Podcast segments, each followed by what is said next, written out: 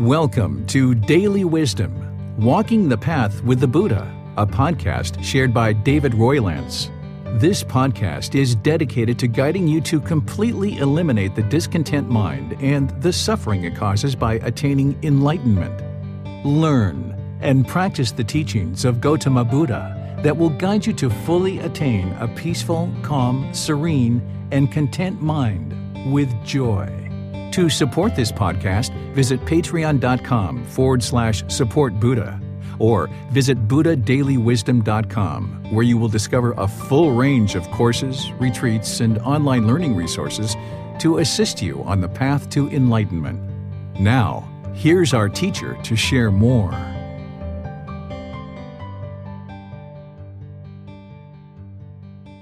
Sawadee. Hello and welcome to Daily Wisdom Walking the Path with the Buddha. Today we're going to be discussing the Four Noble Truths, understanding the worldview. This is chapter four in the book Developing a Life Practice The Path That Leads to Nibbana. When Gautama Buddha taught over 2,500 years ago, once he attained enlightenment, he contemplated for about seven weeks of whether he should actually share the teachings that he discovered. He didn't think that the world was actually ready for what it was that he had to share with them. And he wasn't quite sure whether the world would actually take notice and start to learn and understand the teachings that he shared. Well, we know now, 2,500 years later, the world certainly took notice of what it was that he had to share. In fact, over 500 million people today consider themselves practitioners of Gautama Buddha's teachings. And that's just today. If you can imagine over the last 2,500 years, there's been billions of people that have learned and practiced Gautama Buddha's teachings, and there's been many who have attained this enlightened mental state of nibbana, where the mind is peaceful, calm, serene, and content with joy. Well, after Gautama Buddha contemplated for seven weeks and he finally decided to actually go teach, his very first teaching was the Four Noble Truths. That was his very first discourse because it's in this discourse that sets up all the rest of his teaching that he shares and helps lead you on the path to enlightenment. So, without an understanding of the Four Noble Truths, a practitioner would be utterly confused and unable to actually attain enlightenment. So, if you've been on this path for a while, or you're just starting this path, it's utterly important that today in our talk that you learn and understand these teachings because it's these teachings in the Four Noble Truths that is really the foundation, the foundational teaching that's going to lead to all the other realizations that you're going to have along this path. So, without an understanding of the Four Noble Truths and then applying them in your daily practice, you and anyone else would be unable to ever attain enlightenment. And if you know that you've studied the Four Noble Truths in the past, it's particularly important that you pay attention to what it is that I'm going to share with you today because some of the language that you may be familiar with in relationship to the Four Noble Truths is going to be very different than what I'm going to share with you. So even if you feel that you already know the Four Noble Truths, it's really important that you take your time to really listen, understand, and then apply these teachings in life so that you can see that they're truth. We call these the Four Noble Truths because Gautama Buddha knew that they were the truth. I know that they're the truth. Other people know that they're the truth. But if you do not yet know that 100% absolutely the Four Noble Truths are in fact the truth, then once again, you're going to be unable to attain enlightenment. So it's important that you understand these teachings, know that they're truth, but then don't believe what I'm sharing with you. Don't believe that it's the truth.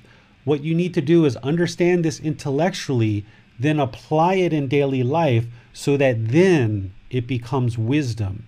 Once you take these teachings that I'm going to share with you today and convert them from intellectual learning to now you reflect on these teachings to understand them, and then you apply them in daily life to practice these teachings, to observe that, yes, indeed, these teachings are in fact the truth, then you have wisdom. And with that wisdom, the mind will change the way that it functions and the way that it looks at the world. That's one of the reasons why we call this right view, because you're going to be looking at the world very differently. Once you understand these teachings intellectually, you reflect on them for understanding, and then you apply them in daily life to know that they are in fact truth and you gain wisdom. So that's what we're planning to do today is discuss the four noble truths. I'll be stopping at a couple different places just to give you a chance to really think about what it is that we're talking about and to ask any questions that arise in the mind. Because again, it's very important that you do not believe anything that I say, but instead you learn it. Learn what I'm sharing, reflect on it for understanding, and then apply it in daily life so that you can gain the wisdom to know that this is, in fact, the truth. So, in order to understand the Four Noble Truths, it's important that you first understand the three universal truths. So, we're going to start there. We're going to start with the three universal truths, and then we're going to move into the Four Noble Truths. And once again, we're using that word truth, the three universal truths. Gautama Buddha knew they were truth. I know their truth. But that doesn't help you unless you learn this intellectually, reflect on it for understanding, and then you apply it in daily life so that you can see, in fact, that it's true. And as we progress here in our talk, I will actually be questioning you and giving you examples and helping you to reflect right here in our class. So, this isn't a class where I'm going to be just broadcasting to you and you just sit back and hear it like a TV program. I'm going to be sharing content with you, but then I'm going to be asking you questions and effectively asking you to reflect on what it is that I'm sharing at that particular moment. So I might talk for three to five minutes, but then I'm going to ask you questions to reflect on what it is that I just shared. And we're going to be doing that throughout the entire talk so that you get into this process of not believing what I say, but in fact, you learn, reflect for understanding, and then you apply it in daily life. And this is what everything that we've been building up to in this group learning program over the last three weeks has been leading us to this point where now you're ready to actually learn the knowledge of discontentedness, the cause, the elimination and the complete elimination of discontentedness in the mind. So let's go right into it and help you to start learning these truths and gaining this wisdom from Gautama Buddha. The three universal truths. Okay, there's three of these, and I'm going to be sharing this with you in a way that teaches you what this is, but then again, I'm going to be pausing as a way to help you reflect in that moment and start to understand what these teachings are. The first universal truth is called impermanence. This is a very critical teaching for you to understand. This is the beginning. Without an understanding of this, you would not understand anything else Gautama Buddha teaches. In fact, our entire talk today, without understanding this, you will not understand anything else that he has to teach you. So, impermanence. The universal truth of impermanence is that everything is constantly changing. There is no permanent fixed state. Everything's constantly in flux, whether it's material objects, possessions, relationships, our thoughts, our ideas, our states of mind. Everything in the world is constantly changing. Okay? essentially whatever arises is going to cease to exist. If there's something that arises, it's going to cease to exist at some point. This is a universal truth. It's true in all situations, except for enlightenment. Enlightenment itself is a permanent mental state. Okay? So let's talk about some examples here so that you can reflect on this and see that it's true. Okay? What the Buddha is sharing here is that anything that arises is going to cease to exist. That's the universal truth. Nothing is permanent. Well, we don't believe what the Buddha says. We don't believe him, and you don't believe me. You've got to see the evidence for yourself. So, this is where you start reflecting and you start trying to understand what is permanent in your life. Because if this is a universal truth and you can find just one thing that's permanent, then you've disproved the Buddha. You're smarter than the Buddha. You're more intelligent than the Buddha. And the Buddha's wrong, right? So if you can find something that's permanent, then that means this is not a universal truth. So the way to prove whether this is truth and wisdom is try to disprove it. Okay? So let's look at this. What is permanent? Is our body permanent? Does it stay the same from birth all the way to death? Well, death itself is impermanence, right? It's like, okay, the body's dying. It arose and then it ceased to exist. It follows this natural, universal truth. The body itself is impermanent. When we were a child, we were born, and our body's been constantly changing ever since. Not only the size of our body, the shape of our body, the consistency of our skin, the color of our skin, the color of our hair, the consistency of our hair. Our hair constantly is growing. Our fingernails are constantly growing. We have saliva that's constantly being produced. Every moment, the body is constantly changing. Okay, so the body is impermanent, right? It's constantly changing. What about your relationships? Have you had the same relationships from the beginning of your life all the way through to now? Or have your relationships been impermanent? Have people been coming and going out of your life? And have you been coming and going out of other people's life? The answer is yes. Well, what about your parents? Are your parents permanent? Nope. They're going to die someday. They've been constantly changing as well. Right? What about your jobs or your income? Have you had the same job your entire life? Or have you had the same income your entire life? Or have your jobs in your income been impermanent? Have they been changing, constantly changing throughout your life? Of course. They've been constantly changing. You've had different jobs and different incomes all the way throughout the life, right? What about your different possessions and your material objects? Have you had the same clothes your entire life? No, you've had to change them. Have you had the same shoes, the same car, the same eyeglasses, the same sunglasses? No, these things come in and out of your life all the time because they're impermanent, right? What about different thoughts or ideas or feelings that you have? When you have a feeling of sadness, is that permanent? No. What about when you have a feeling of happiness? Is that permanent? No, it's not permanent. What about when you have a feeling of boredom or loneliness? Is that permanent? No, because that changes. So, this first universal truth that it's very important that you understand is everything is constantly changing whatever arises is going to cease to exist. Okay? Everything will leave you someday. You're essentially renting this human body, right? It doesn't belong to us. Our children don't belong to us. Our life partners don't belong to us. Our car doesn't belong to us. This isn't my job or my income. It doesn't belong to me because it's constantly changing, it's not fixed. This is utterly important as we progress in our talk today that you understand impermanence. So I'd like to pause here and see if there's any questions on impermanence. If anybody has anything that they feel is permanent that they would like to offer up and say, hey, I feel like this is permanent.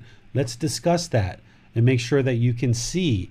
So, any questions anywhere, Max, in our social media or on Zoom about impermanence? Well, I don't have anything that comes to mind that I can point to as permanent. But I'd like to ask you, David, is everything impermanent? Truly everything? Or is there anything that is permanent? The one thing that's permanent is enlightenment, the mental state of enlightenment. Once you actually attain enlightenment, it will be permanent. The mind will be permanently peaceful, permanently calm, permanently serene, permanently content, and permanently joyful. Those mental states will never go away. And I posted something in our Facebook group this past week to explain why enlightenment is permanent. And in our book, Developing a Life Practice The Path That Leads to Nibbana, if you go to the frequently asked questions section, I also have that same content there that explains why enlightenment or Nibbana is permanent. It's the only thing that is permanent. That, as well as these natural laws of existence.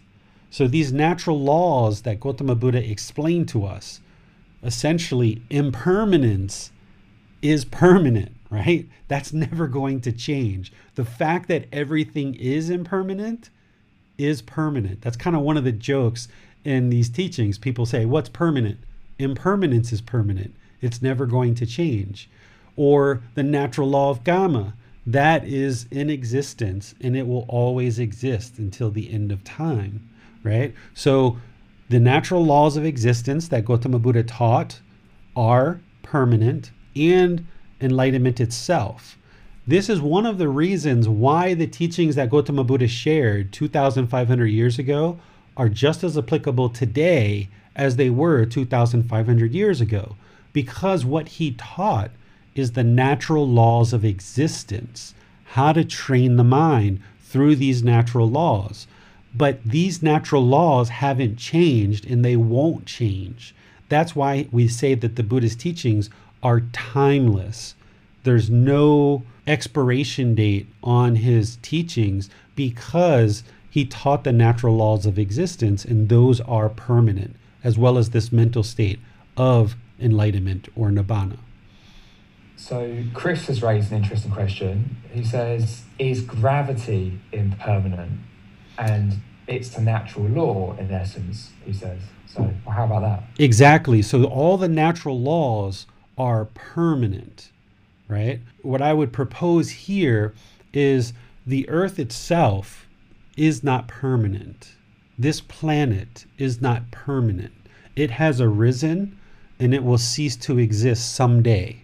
So, therefore, at some point, we probably will not have gravity on this earth because the earth just won't even exist. The earth itself is impermanent. Got it. Thank you, David. We have no more questions at this time. Okay, so let's move into the second universal truth, another very key critical one for you to understand.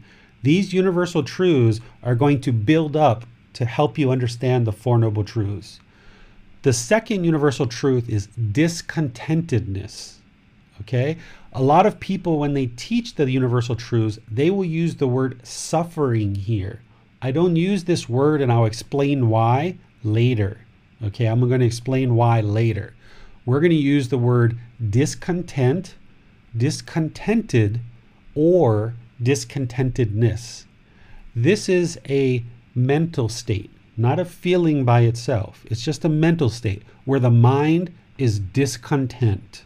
Okay, let's discuss what is discontentedness.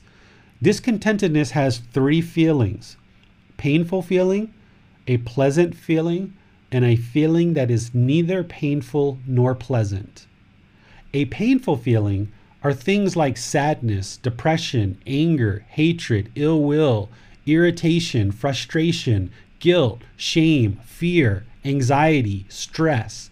These are all painful feelings that the mind experiences, but they are impermanent. Okay? These painful feelings in the mind are what we call discontentedness. So if the mind is sad, it's discontent. If there's depression, it's discontent. If there's anger, it's discontent. If there's frustration, it's discontent. If there's irritation, it's discontent. If the mind has guilt or shame or fears or anxiety or stress, the mind is discontent. Okay? That's the first feeling. The second feeling that the mind will produce is pleasant feelings, happiness, excitement, elation. etc. Right? These are all just examples of pleasant feelings, painful feelings, pleasant feelings, and neither painful nor pleasant. So, pleasant feelings of happiness, excitement, and elation are also discontent because they're impermanent, right? And you've experienced this where you've been very, very happy, you've been very excited, and the mind has gone up and then it crashed, right? Or the mind got really happy and then it was sad or lonely or bored later, right? Or you've gotten really, really excited and then you trip and fell or sprained your ankle or twisted your ankle or dropped something and broke it or something happened to you because the mind got so discontent in that happiness, in that excitement, in that elation that then it, you lost control of the mind because it was experiencing such pleasurable feelings that then something bad happened, right? Because the mind was discontent. The third feeling is neither painful nor pleasant. This is where the mind feels boredom or loneliness or melancholy or shyness, displeased, uncomfortable, unsatisfied. This is neither painful nor pleasant, kind of like uncomfortable. This is a situation where, like, say you're on a bus and a stranger come and sits really, really close to you. Your mind, it doesn't feel painful. It doesn't feel pleasant. It's kind of like neither painful nor pleasant. Just kind of like, eh, just you might not like it. It's just kind of like, ah, it's uncomfortable. It's displeasing to the mind. This is neither painful nor pleasant. Okay? These examples that I've given, like boredom or loneliness, some people say for them that's painful. Okay? And that's fine if you want to put that in painful. What I've given here is examples of what painful feelings, pleasant feelings, and neither painful nor pleasant. These are examples that I feel map into these feelings. But the key takeaway for this universal truth of discontentedness is that the mind experiences three feelings painful feelings, pleasant feelings, and feelings that are neither painful nor pleasant. Okay, that's what the Buddha says. The mind experiences these three feelings. Well, now that you have that intellectual understanding, now let's reflect on it and see if it's true. Well, all you have to do is disprove the Buddha. And then you know it's not true, right? So, what feelings in your mind do you experience that don't map into one of these three feelings? Can you think of a feeling that you're not sure where it maps into one of these three, or you think it doesn't fit to one of these three? Because if you can find just one feeling that doesn't map in to these three feelings, then you've disproved the Buddha, and this isn't a universal truth. Any questions on what you think might be a feeling that you have and that you're experiencing that doesn't fit into one of these three? At the moment, no questions here, David. Okay, so let's go into discontentedness some more, okay? Because I wanted to give you that kind of surface level understanding of these three feelings. Now let's dive into it a little bit deeper, okay?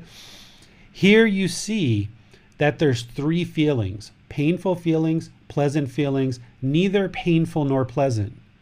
The teachings of the Buddha, what we're going to be doing on this path to enlightenment is we're going to be working to eliminate this discontentedness in the mind. Because as long as the mind is discontent, it can't be peaceful, calm, serene, and content with joy. So if the mind is experiencing sadness, it's not enlightened. If the mind is experiencing happiness and excitement and elation, the mind is discontent. It's not enlightened. Or if the mind is experiencing boredom or loneliness or shyness or uncomfortable, it's not enlightened. Okay? So as you hear me say that, that the Buddhist teachings are to eliminate discontentedness, you might be thinking, hold on a second, I like happiness. Why am I eliminating happiness? So let's discuss this. Happiness is an impermanent feeling. You can't maintain it permanently. However, most of us in the world have been taught to pursue happiness. Most people in the world are pursuing happiness. Everybody's chasing this happiness. I want this happiness. I need to be happy. Well, what do you need to be happy? Well, I want a car. I want this job. I want this income. I want a life partner. I want children. I want a house. I want this. I want this. So happiness is based on these conditions. The mind says, I will be happy when I get all of these things. But the problem with that is all of these things are going to go away and are going to leave you.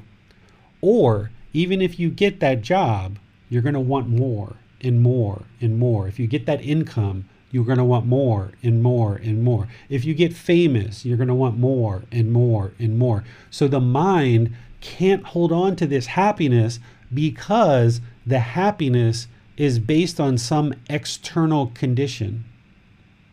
Because the mind has this outward searching, this outward seeking, this grasping, this looking for something external to create internal happiness, the mind can never be permanently joyful because it's looking external for this happiness.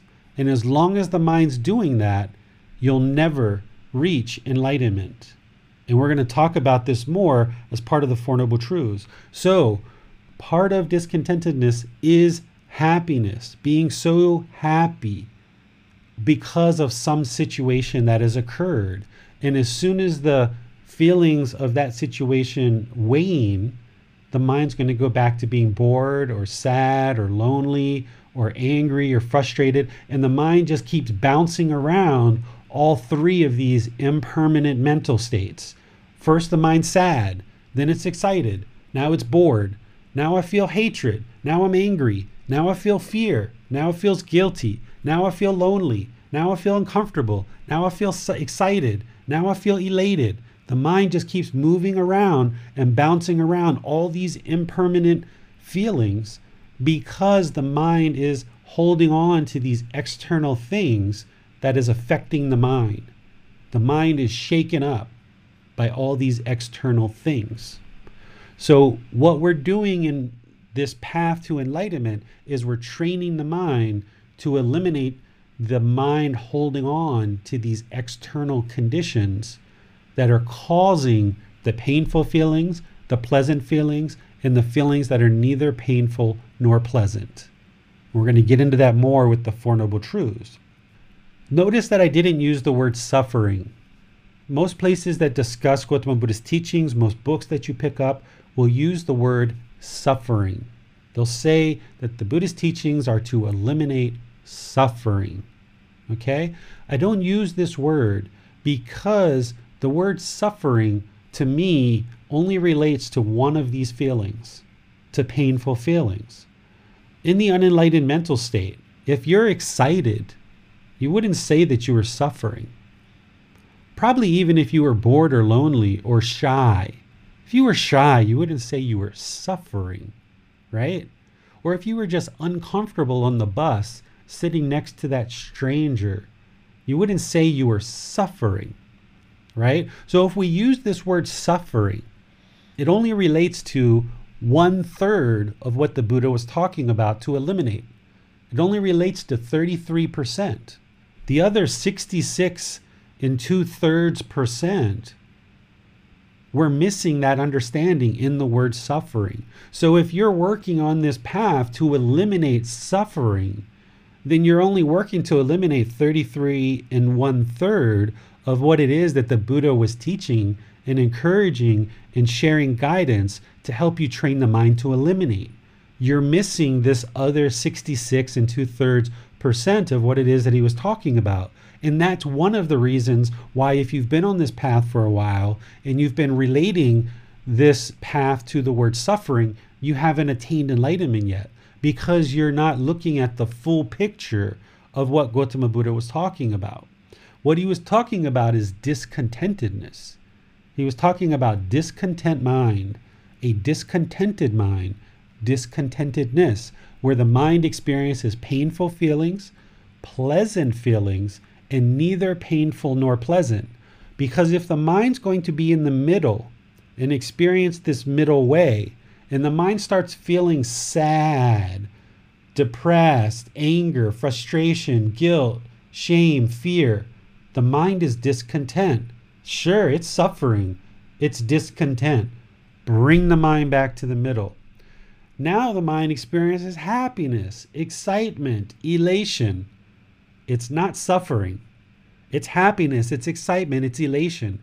It's discontent because that's going to lead to unwholesome results. As long as the mind is moving towards this excited, elevated mental state, these feelings that are excited and elevated, as long as the mind is moving towards that, it's discontent and unwholesome things are going to happen. You don't have the focus, the concentration, the memory, and the clarity of mind because the mind is too happy, it's too excited, it's too elated. So the Buddhist teachings are that mind is discontent. It's happy, it's excited, it's elated. We need to bring it back to the middle, right? And likewise, if the mind is bored or lonely or shy or uncomfortable, the mind is discontent. It's not satisfied with what is. It's not content. It's not peaceful, calm, serene, and content with joy. It's bored, lonely, shy, displeased, uncomfortable. We need to bring it back to the middle. So, whenever you see the mind going off like that, part of what I'm going to teach you in this program is how to bring the mind back to the middle to eliminate this sadness, this depression, this anger, this guilt, shame, fear, anxiety, stress, to eliminate, yes, this happiness that's based on all these external conditions. Yes, this excitement, this elation, we're going to eliminate that because the mind can't reside there permanently. And as long as you allow the mind to go there, then it's always going to swing back to the other side. As long as you allow the mind to go to that happiness, excitement, and elation based on some external conditions, that means you're setting yourself up for failure and it's going to swing over to this sadness, anger, frustration, irritation, guilt, anxiety, and stress because it can't maintain that happiness permanently. And as long as you allow the mind to go down into boredom, loneliness, shyness, and uncomfortable, displeased feelings, as long as you allow the mind to do that, it's going to be discontent. It can't maintain this middle way, which is peaceful, calm, serene, and content with joy. Okay, so the Buddhist teachings are all about eliminating the discontent mind, eliminating discontentedness, where the mind can attain this permanent mental state where it's not affected by this external conditions and it can reside permanently peaceful, permanently calm, permanently serene, and permanently content, and permanently with joy. There's lots of joy in the enlightened mind, but it won't be happy. Happiness is based on some external condition. The joy that you experience in enlightenment, there's no external condition that's creating it. It's just naturally joyful. It's joyful by itself. It doesn't need anything. It doesn't need a new iPhone. It doesn't need a new car or a new salary or a new boyfriend or girlfriend or new clothes. The mind's going to always be joyful. It's going to be independent of these external conditions. It's not going to be grasping for all these external conditions to create this joy. It's just going to be inwardly joyful all the time. Okay? This is why a lot of the statues you see with the Buddha, he's always smiling, right? because he's always joyful, right? He's always joyful. Okay? So we're eliminating these three feelings discontentedness. That's a universal truth that discontentedness exists and it has these three feelings painful, pleasant, neither painful nor pleasant. Let me stop and see if we have any questions. We have a question from Judith. So, does then the word dukkha mean discontentedness and not suffering? Yes. The other words that you're going to see is you're going to see people using the word suffering, which hopefully you see now that it, the Buddha didn't teach about suffering. That's not what he taught. But the word that you're going to see in the original source texts is, is dukkha. This word dukkha translates more accurately to discontent, discontented, or discontentedness because when the Buddha describes what is dukkha, he gives these three feelings. He says dukkha is painful feelings, pleasant feelings, and feelings that are neither painful nor pleasant. Well, that's what the Buddha said, and suffering doesn't describe painful, pleasant, and neither painful nor pleasant. Because when you're happy, excited, elated, you wouldn't say you were suffering. And when you were shy, or you're uncomfortable, or unsatisfied, you wouldn't say you were suffering. But the mind is discontent. So, yes, dukkha is discontentedness. 100% correct. We have no more questions at the moment. Okay. So now that you've got the two universal truths, let's go to the third universal truth. The third universal truth is called non self. Okay. This is a universal truth. Okay. Let me explain it to you, and then I'll give you some examples to help you practice this. The universal truth of non self is basically saying there is no permanent self, there is no you, there is no I, there is no me. Let's understand what exists in the unenlightened mind, and then let's understand this truth that you need to understand in order to get to enlightenment. Okay? What the unenlightened mind has is it has a permanent self. The unenlightened mind has a permanent fixed self in the mind. And the unenlightened mind thinks that there is a permanent self. It thinks that typically this body is David, David Roylance. If I ask you, where is Max, or where is Judith, or where is Javier, where is Amina, most people are going to point, say, Where are you? I'm right here. And they will point to the body. But essentially, what you're pointing to is you're pointing to a shirt. That's not you, it's a shirt. So we get rid of the shirt and we say, Where are you? And now you point again. No, no, no, that's the skin. You're just pointing to the skin, the outer layer of the body. So let's rip that skin off. That's not you. The skin isn't you. So now point to you. Hmm, point again. No, that's the ribs. That's the bones. That's not you. That's ribs. That's bony material. So let's rip the bones out of the body. Where are you? Maybe you point again. No, that's the lungs. That's fluid. That's bodily tissue. That's not you. There is no you. But the problem in the unenlightened mind that you probably are struggling with right now is that the unenlightened mind has a concept of a permanent self in the mind. And because you feel that this is you, this body or this mind is you, because the mind thinks that way and has the concept of a you, of a me, of a I, now the mind starts to have problems. It becomes very selfish.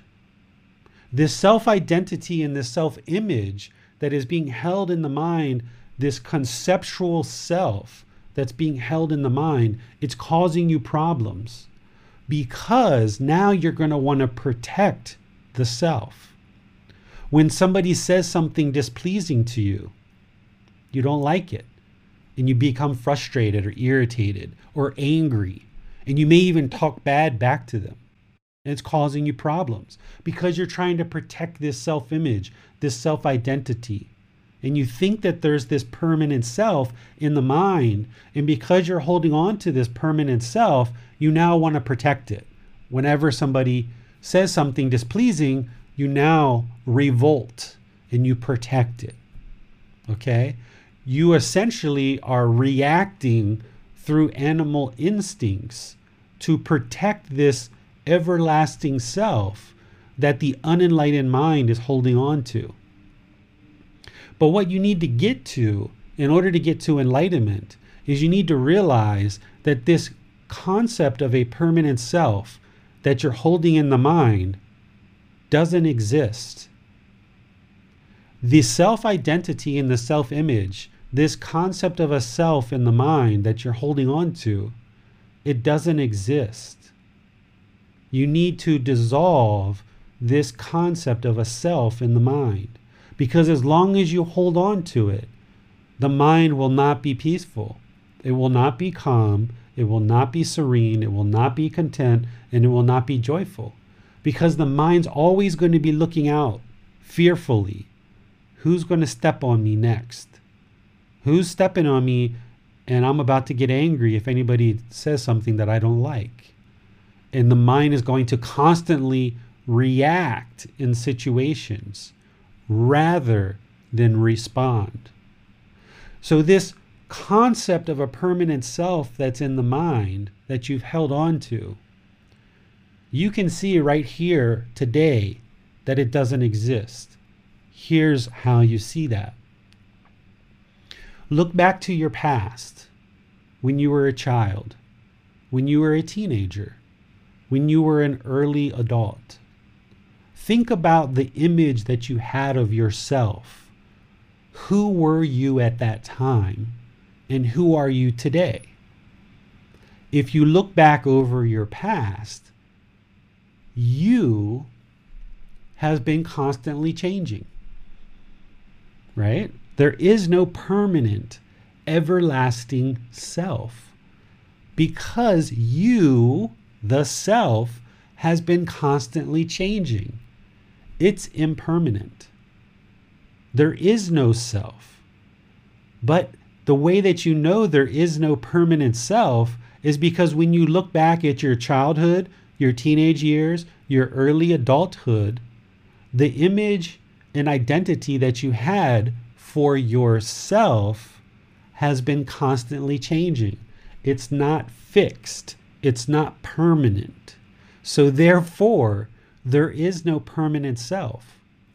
The self that you have in the unenlightened mind is made up of how you see yourself, your self image of how you see yourself and how you want other people to see you. Your self identity is made up of these concepts that what you want other people to see of you. And you're holding on to this image of who you think you are and now you're trying to project that into the world.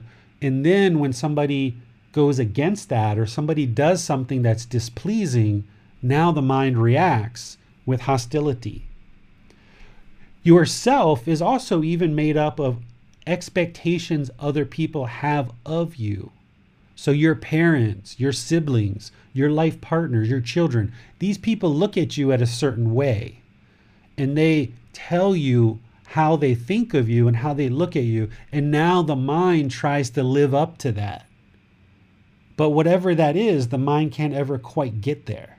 It can't quite ever get to those expectations that everybody has of you because there is no you. So the mind can't be permanently peaceful, calm, serene, and content with joy because it's constantly struggling to try to get up to these expectations that everybody has for you and the expectations that you have of you rather than just resting and saying, There is no self. I just exist. There's a body, there's a mind that has come together for this existence, but this permanent, everlasting self that's being held in the mind is just causing massive complications in your life, problems that you probably don't even realize right now. Or maybe you do, that's why you're learning here, right? So, this concept of a permanent self has to get dissolved to where the person then understands there is no self and then when there is no self, then you won't protect the self like an animal does. An animal protects the self and it has to have a self, but you don't. When you eliminate the self and you dissolve the self, then you won't be selfish, right? This is my phone. I'm not letting you use my phone. Or I'm not sharing my food. Or I'm not sharing my money. Or I'm not sharing. This is mine. Or the mind becomes very possessive over things like our children or our partners. This is my child. How dare you talk to my child that way? How dare you give my child a failing grade in school? How dare you? This is my child. No, it's not. It's not yours. It doesn't belong to you. Nothing belongs to you because there is no you. If there is no you, then nothing belongs to you because everything's impermanent. The phone's impermanent, the job's impermanent, the child is impermanent, the relationships are impermanent. If we hold on to all this stuff so tightly because of the self, then as soon as it's gone, because it's impermanent, the mind's going to be discontent. The mind's going to experience sadness, anger, frustration. As soon as something is displeasing to the mind, because of this self, it's going to cause problems. So you need to eradicate this self. It takes time to do this. This is more of an intermediate to an advanced teaching, but I introduce it to you here because one of the ways you can practice non self is being humble, being peaceful. Don't take ownership over possessions and relationships. Just let things ebb and flow as you need to, right? Don't become selfish. The Buddha talked about being open handed, right? Be open handed. Don't hold on to things so tightly. Be open handed. Okay? So there's more to understand about non self, and there's more to practice in order to dissolve the self. But it's important for you to understand this as part of the three universal truths because you can see pretty clearly there is no self, even though your mind or the mind, not your mind, because there is no you, the mind thinks there's a self. And that's what's causing a lot of this discontentedness in the mind, is because as long as the mind holds on to that self, it's going to continue to experience discontentedness. It's not until the mind learns and practices more and more of these teachings, ultimately eliminating the self, that you eventually get to that first stage of enlightenment and you can progress further on where eventually the mind becomes permanently peaceful, calm, serene, and content with joy. One of the big reasons why is because you need to eliminate this self. And by doing that, the mind can then reside permanently in the middle in this enlightened mental state as you eliminate all the other 10 fetters in the mind. But this is a big one, very important one. Any questions on non self? We have a question from Manal. At this stage of investigation, is it fair to equate your breath as you or yourself during meditation? No, the breath isn't you. It's just air. It's just air. That's not you. The body's not you. The mind's not you. The breath isn't you. The lips aren't you. There is no you here. It's just a physical body and a mind that's come together for this existence. And as soon as this existence is over, when the body physically dies, the mind is gone as well. So there is no you. Nothing exists. It's just a bunch of elements earth, air, fire, and water. The body is just four elements that falls away. So there's just the physical body and there's this mind. It's come together for this existence. It's impermanent. It experiences all this discontentedness.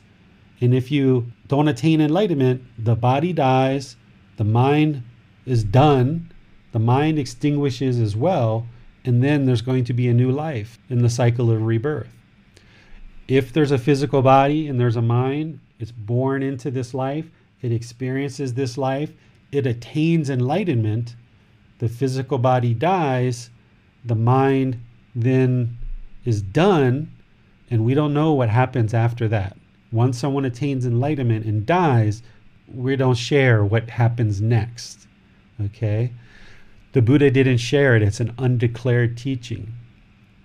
But you will be so peaceful, so calm, so serene, and so joyful, having attained enlightenment, you won't care what's next. If there is something next, we don't know. Right? Some people will tell you if you attain enlightenment and you die, everything's extinguished. But we don't know that to be true because the Buddha never actually taught it. Although a lot of people share that that's what he taught, that's not what he actually taught. Alan Rogerson asks Does the gaining of enlightenment change a person's relationship to the three universal truths? Moving towards enlightenment, you will understand these three universal truths inside and out, backwards and forwards, upside down, all different directions. So, in terms of your relationship to these three universal truths, attaining enlightenment, you will understand them backwards and forwards, and you have to understand them backwards and forwards. So, one of the ways to practice this, what I did when I first started to understand impermanence, is I walked around for several days, if not weeks, and I just kept trying to find anything that's permanent. I just walked around because I didn't believe what the Buddha said. I just walked around. What's permanent? Is this book permanent? No. Is this remote control permanent? No. It's going to cease to exist someday too. It's going to break. It's going to fall apart. It's going to get thrown out, right? Is this glass permanent? No. Is this phone permanent? No. Is this body permanent? No. What's permanent? I just walked around for days, if not weeks, just constantly looking for things that were permanent. I was trying to disprove the Buddha. So if you need to do that, do that until you soak it so deeply into the mind that you can know that impermanence is 100% truth and now you've got that wisdom. Then with discontentedness, every time you have a feeling arise, map it into one of these three feelings. So if you start feeling angry at some point this week or next week, right away, Tell yourself that's painful feelings, the mind's discontent. If you start feeling happy or excited or elated, right away, ah, that's pleasant feelings, the mind's discontent. Just identify it, right? If you start feeling lonely or bored or shy or uncomfortable or just kind of like, eh, blase, blase, eh, ah, neither painful nor pleasant. Map the feelings that you're having map them into these three individual feelings until you can see them so utterly clear that the mind is just so mindfully aware. Just boom, boom, boom. As soon as the feeling arises, that's painful. That's pleasant. That's neither painful nor pleasant. As soon as it comes, ah, there's some peace. The last couple of hours, the mind's been peaceful. Hasn't wanted anything, doesn't need anything. It's just peaceful. Ah, that's peaceful. Oh, Here's some frustration, painful. Oh, now I'm excited. Oh, excited. There's pleasant. Uh, just blase, blase. Neither painful nor pleasant. You got to see it so clearly so that when these feelings arise in the mind with awareness of mind, you can identify it. Because the goal is to bring the mind to the middle, and only you can do that. So if you know the middle is the peaceful, calm, serene, and content with joy, whenever the mind drifts to either side or into boredom or loneliness, you've got to be aware of that with mindfulness, awareness of mind, because as soon as you observe it, boom, you can bring it back to the middle. As soon as the mind goes over here, boom, you can bring it back to the middle. So, one of the things you can do this week and next week is anytime a certain feeling arises, immediately identify it and categorize it as either painful, pleasant, or neither painful nor pleasant. And then when somebody says something that's displeasing to the mind about your image or your character or your personality or your identity, and you start getting angry and hostile and frustrated about that, that's the self. That's the self. That's why, right? That's one of the reasons why, is because of the self. You hear something that's displeasing about the self, and there's the self. That's how you know that the unenlightened mind is holding on to this self, right? So, as you hear people say things or do things, or they talk about the self, or you have certain expectations of yourself, you have expectations of yourself, and you don't meet those expectations, then you feel guilty. You feel shameful. That's the self. There it is. That's the self. Aha. I caught it. That's why, because I'm expecting something of the self. Or when you take ownership over your child, or you take ownership over possessions, or your partner, and you become selfish and hold on to something really tight, aha, that's the self. So you can actually take these three universal truths because they're universal truths, because they're the natural laws of existence, you can see them in your own life. This is what I mean when I say, don't believe me, independent verification. Learn these teachings and then independently verify them in your own life. Because these are universal truths, because they're the natural laws of existence, you can take these three things and you can identify them in your life and say, wow, that's the truth. Now you've got wisdom. Once you independently verify this, now you've got wisdom, right? So you're independently verifying this for the mind to gain this wisdom.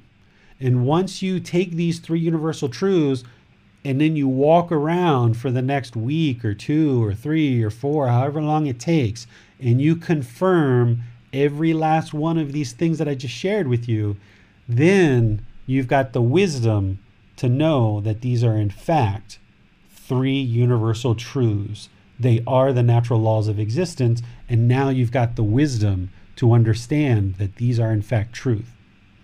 Now, let me share this with you as well. We use the word I or me or you because our language is incapable of fully describing what actually exists. Okay, there's this body, there's this mind, it comes together, it breaks apart at death, and then there's nothing, right? Nothing exists. There's no word in our language to explain nothing, right? So we get this name David. It's a label that's given to me at birth that labels this body and this mind coming together so that when people are talking about this body and this mind, grandma and mom and dad and teachers at school and people in the neighborhood, they know you're referring to David, that body and that mind. Or in your case, Alan or Max or Amina or Javier or anybody, right? We all get these names to make it easy for other people to refer to this existence of this body and this mind.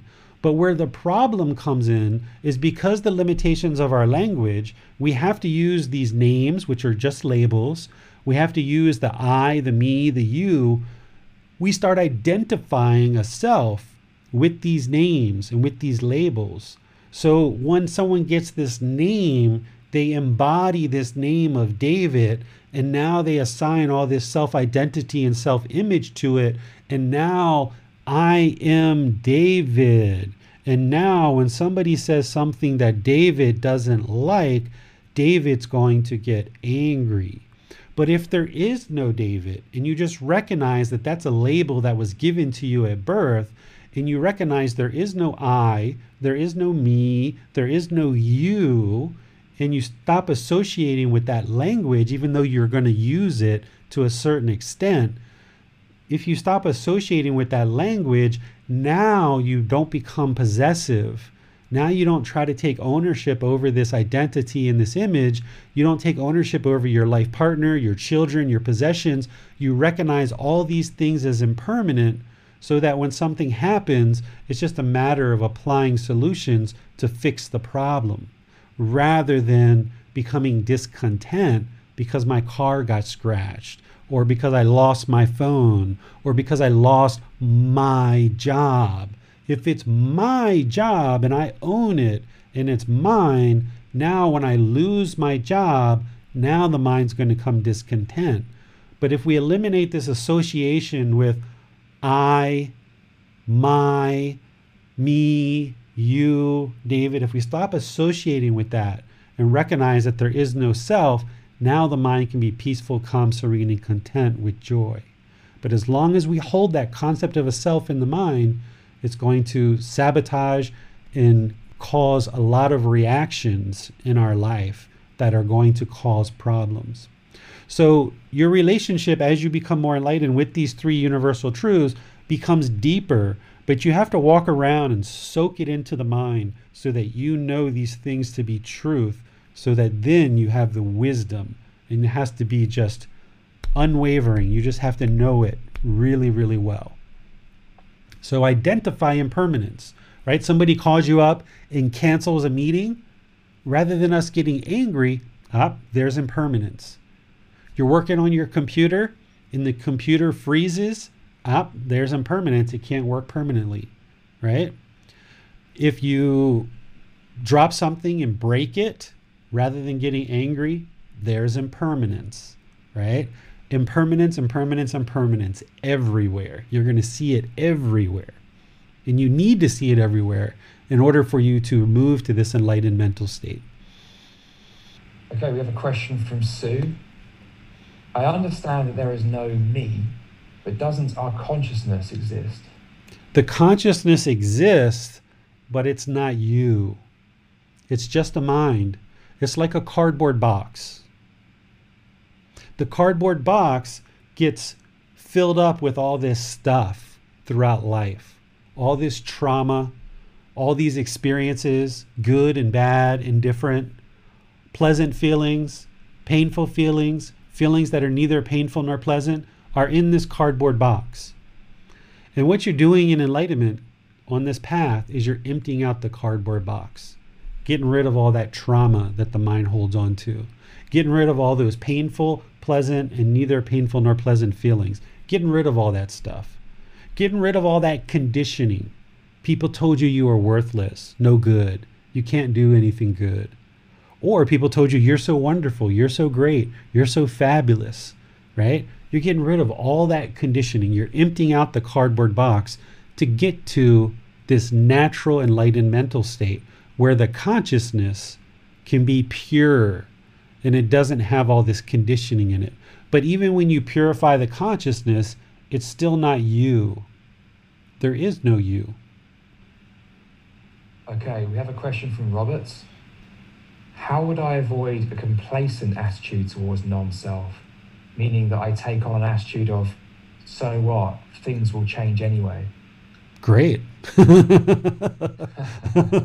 so what? Yeah, exactly. There is no self. So what? But you've got to still get rid of it. Maybe intellectually, you're saying there is no self. So what? But if you're going around and protecting the self, just because you say, so what, doesn't mean that you've eliminated the self. But the fact that you're saying that is actually helpful because it maybe can lean into you eradicating this self and letting go of this self. So let's move into the Four Noble Truths then, and we can always talk about non self some more at the end. Okay? Before we move into the Four Noble Truths, let's first discuss craving, desire, attachment. Okay. This is another crucial understanding that you need before you explore the Four Noble Truths. When we talk about craving, desire, attachment in these teachings, what are we talking about? What we're talking about is we're talking about a mental longing for something with a strong eagerness. You know how the mind kind of pulls and it craves, it desires, it really wants something, it really expects something, it just got to have it. And then if the mind doesn't get it, it becomes discontent. That's what a craving, desire, attachment is. Expectations, wants, holding, grasping, this longing in the mind, wanting something with a strong eagerness. What we can do in life is we can pursue things as an interest, a goal, or an objective. But when it drives the mind through this craving, desire, attachment, expectations, wants, it wants to hold on, it's grasping, it's longing, it has this strong eagerness for something. That's going to cause the problems, which we're going to talk about in the Four Noble Truths. So it's important that you understand what a craving, desire, attachment is. When we say craving, we don't just mean like, hmm, I'd like to eat some chocolate today we think of that as craving because the stomach wants something. In the English language, that's typically how we describe a craving. But when you think about craving, desire, attachment in the Buddhist teachings, you need to understand that we're using many words in English to explain what the Buddha was talking about, right? Because the Buddha's teachings are very profound. Sometimes you can't use just one word to explain what it is that he was talking about. So you'll hear this words craving, desire, attachment. This is the mental longing for something with a strong eagerness. Also, when you have expectations or wants, or you're trying to hold something, or you're grasping for something, this is a mental longing with a strong eagerness, right? Say you're sitting somewhere in a big arena and you're holding a seat for your friend. Now, let's just say you're paying attention to what's going on in front of you, and some stranger comes up and takes the seat. Oh, you were holding that for your friend, right? The mind's like, no, no, no, no, that's for my friend, right? That's why there's that strong reaction because you're holding that seat for your friend. I'm not saying whether you're right or wrong for doing that. What I'm saying is that's why the mind reacts the way that it does because the mind has this longing, this strong eagerness to hold this seat for the friend. And that mental longing with a strong eagerness is going to produce either painful feelings, pleasant feelings, or feelings that are neither painful nor pleasant, which is what we're going to talk about in the Four Noble Truths. But it's really important that you understand what a craving, desire, attachment is and it's even more important that you associate any expectations, anything that you want, anything that you're holding, anything that you're grasping for. Those are other words that we basically associate with this mental longing for something with a strong eagerness. Okay, any questions on what a craving, desire, attachment, these expectations, wants, holding, grasping. Any questions on that whatsoever? And one of the things that you should be doing now, remember, don't believe me, you should be going through your mind as I'm teaching right now and identify that you understand what this is in your own life because you've experienced this multiple times where you've had this longing for something. You just want a new job so badly, or you want a boyfriend or girlfriend, or you want a certain income, or you want a pair of shoes, or you want a car.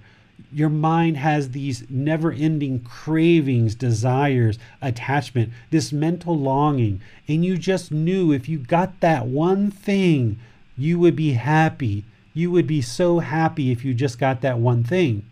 And if you got it, you were happy. But then the happiness went away because it was impermanent. Or if you didn't get that one thing that the mind just wanted so badly, then the mind became frustrated. It became sad. It became irritated. That's what a craving, desire, attachment is that mental longing with a strong eagerness. Any questions on what is a craving, desire, attachment before we move into the Four Noble Truths? We have a question from Amina. Craving is whenever we are disappointed by something. Disappointment is discontentedness. When you're disappointed, that mind is then discontent. That's not a craving, desire, attachment. The craving, desire, attachment is that mental longing, that wanting, that eagerness, that strong eagerness. And now I don't get what I want, and the mind's disappointed. Now the mind's discontent. So you want your daughter to have good grades. You want her to move her grades from C's to B's or whatever your grading system is. You want your daughter to do certain things because you have certain expectations. And when she falls short of those expectations, now mom is disappointed. Mom is discontent because of, as you're going to see in the Four Noble Truths, because of this craving, desire, attachment, these expectations where the mind has this longing this strong eagerness for something, the mind is causing itself to be disappointed. But the disappointment itself is discontentedness. Okay, we have no more questions at the moment. Okay, so now let's get to the heart of what it is that we are actually planning to talk about.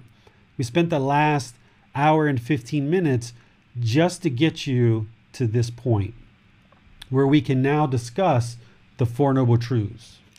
Okay? The Four Noble Truths are also what we call right view. If you notice this chapter 4, it's called The Four Noble Truths Understanding the World View. You have to have right view of the world. Without having the right view, you would be utterly impossible to ever attain enlightenment. This is the first step. This is the reason why the Buddha taught this first because without right view, a practitioner will be incapable of ever attaining enlightenment. You have to understand right view. And right view is the first step on this path to enlightenment we call the Eightfold Path. So the Four Noble Truths is right view. The first noble truth everyone that is unenlightened will experience discontentedness.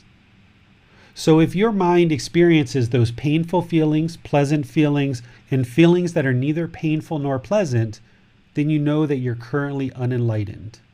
So, if you're experiencing sadness, anger, frustration, irritation, guilt, boredom, shame, fears, if you're experiencing any of those painful feelings or others, you know that the mind is unenlightened.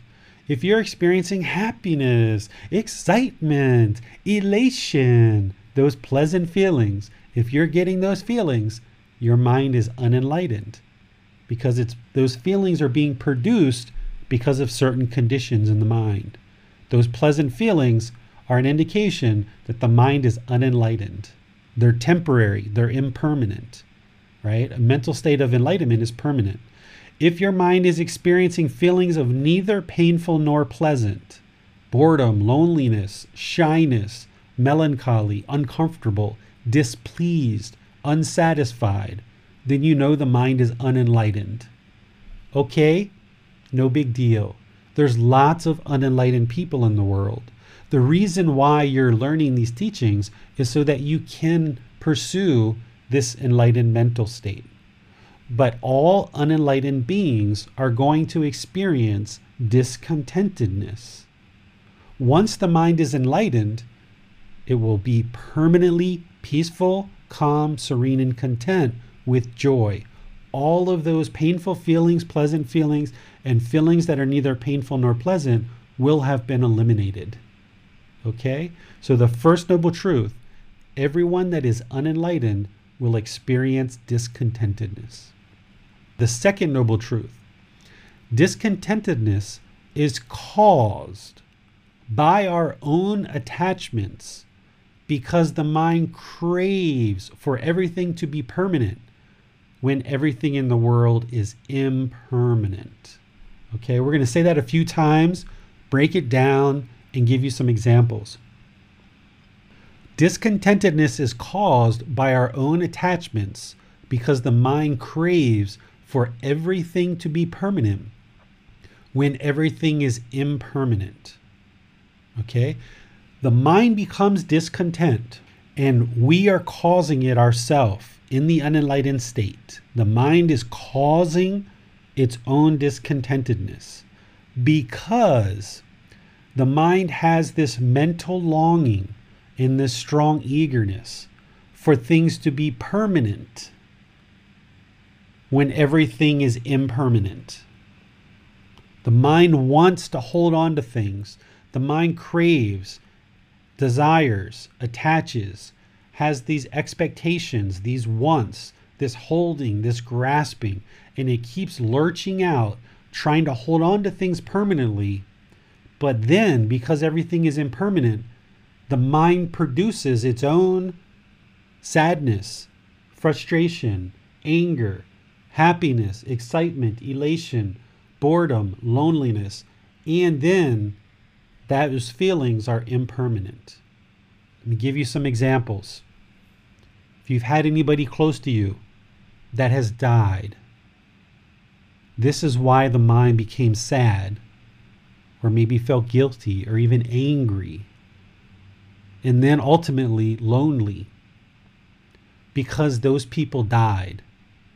You can't stop them from dying because everything's impermanent, right? They had to die. There was only one reason why they died. The reason why they died is because they were born because they were born, they had to die. Nobody took them away from you. Nobody's punishing them. Nobody's punishing you. They only died because they were impermanent. Whatever arises will cease to exist. Those people in your life that have died, they were impermanent. However, the mind craves, has this longing, this strong eagerness. It wants permanence. That's what the mind wants. The mind doesn't like impermanence. The mind doesn't like change. The mind wants to hold on. It wants to hold on to this relationship, whether it was a parent, a grandparent, a life partner, if your child has passed away, if a friend or family the reason why you may even be sad just listening to me talk about this death is because your mind is still holding on. It still craves permanence. It wants this relationship permanently because the mind is unaware of impermanence. Because the mind doesn't realize this is a universal truth because the mind does not understand this wisdom that everything is impermanent and the mind is latching on and holding on, craving permanence, the mind causes itself to be discontent. The mind is causing the anger, the sadness, the boredom, the loneliness, all those discontent feelings. The mind is causing it itself because it's trying to hold on to things permanently. So, death is a good example of this. Another example you've been in relationships before boyfriend, girlfriend, friends, what have you. You guys have gotten along at the beginning of the relationship, everything was wonderful. It was so joyful. The first few weeks or the first few months, maybe even the first few years. Everything was so peaceful because you didn't want anything from each other. You're just interested to get to know each other. Go to the movies, go have a coffee maybe, go spend some time at the park, walking around, talking to each other. But at some point, both of your minds started wanting something from each other. You started having expectations of each other. You started craving and desiring. You started having attachment. You had this longing with a strong eagerness. And now, because you wanted certain things and they wanted certain things, eventually it caused discontentedness. There was anger, there was frustration, there was irritation. Right? And now, you split. Two people left. And then there's loneliness and boredom. Why? Because the mind wanted this relationship to be permanent. The mind had certain expectations of what it wanted. And when it didn't get those expectations fulfilled, when it had this mental longing with a strong eagerness, and those mental longing and strong eagerness didn't get fulfilled to your pleasing, the mind then became displeased. It became unsatisfied. It became angry and frustrated. And now the relationship splits and the mind became sad and lonely. It became discontent. Whether they said something bad to you, whether they cheated on you, all that other stuff, we'll get to another time. But the whole reason why the mind was sad or angry, or maybe even still is, sometimes I talk to people that a relationship ended five, ten years ago, and their mind is still sad or still angry because the mind is holding on. It's expecting permanence.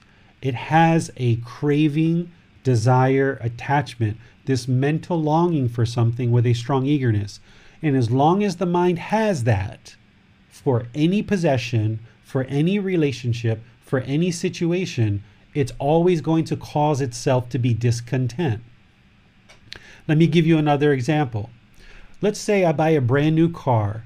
I make all this money, I work really hard, I go to this car dealership and I buy this brand new car and I come out and I feel so great. The self identity, the ego feels really wonderful. I'm driving around, my friends and my family see me in this great new car, and I park it out in front of the store, go in the store, and then I come out and there's a scratch on the car. Oh my goodness, right? The mind becomes angry, frustrated. Who scratched my car? My car, right? Becomes angry. Why? Because the mind is craving permanence. The mind wants that car to be shiny red sports car forever. I did all this work, put all this thought over many, many years into this car, and now when that scratch occurred, the mind became discontent because the mind craved permanence. Right? We're not talking about whether it was right or wrong for the guy to scratch the car. We're just talking about that car is impermanent. It's never going to look that way permanently. And if you have the wisdom to know impermanence, another person might come out, see the scratch on the car, and say, hmm, thank goodness I got insurance. I better go get it fixed. And that person can be calm, peaceful, serene, and content with joy because they understand when they were signing the papers of the car, they already knew it's not going to look like that permanently.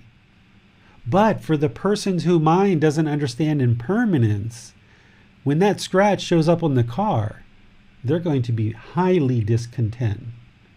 Right? So, with the wisdom of impermanence and understanding that you are causing all your own discontentedness, the mind can then reside peaceful, calm, serene, and content with joy because you're going to see impermanence everywhere around you.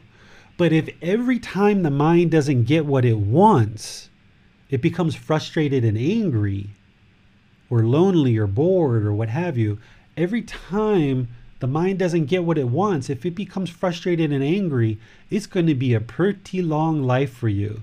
Because there's so much impermanence in the world, you're never going to get everything you want.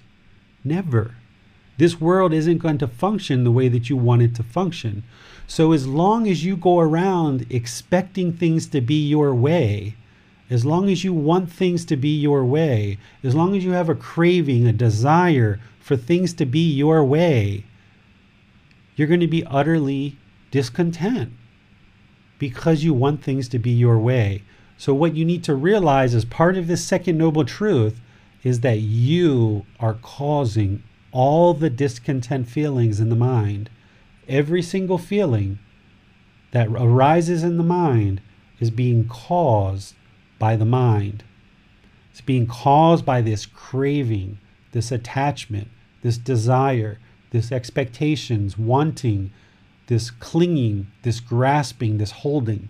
The mind is causing itself to be discontent because of this condition of craving. Okay, that's the second noble truth you are causing all your own discontentedness.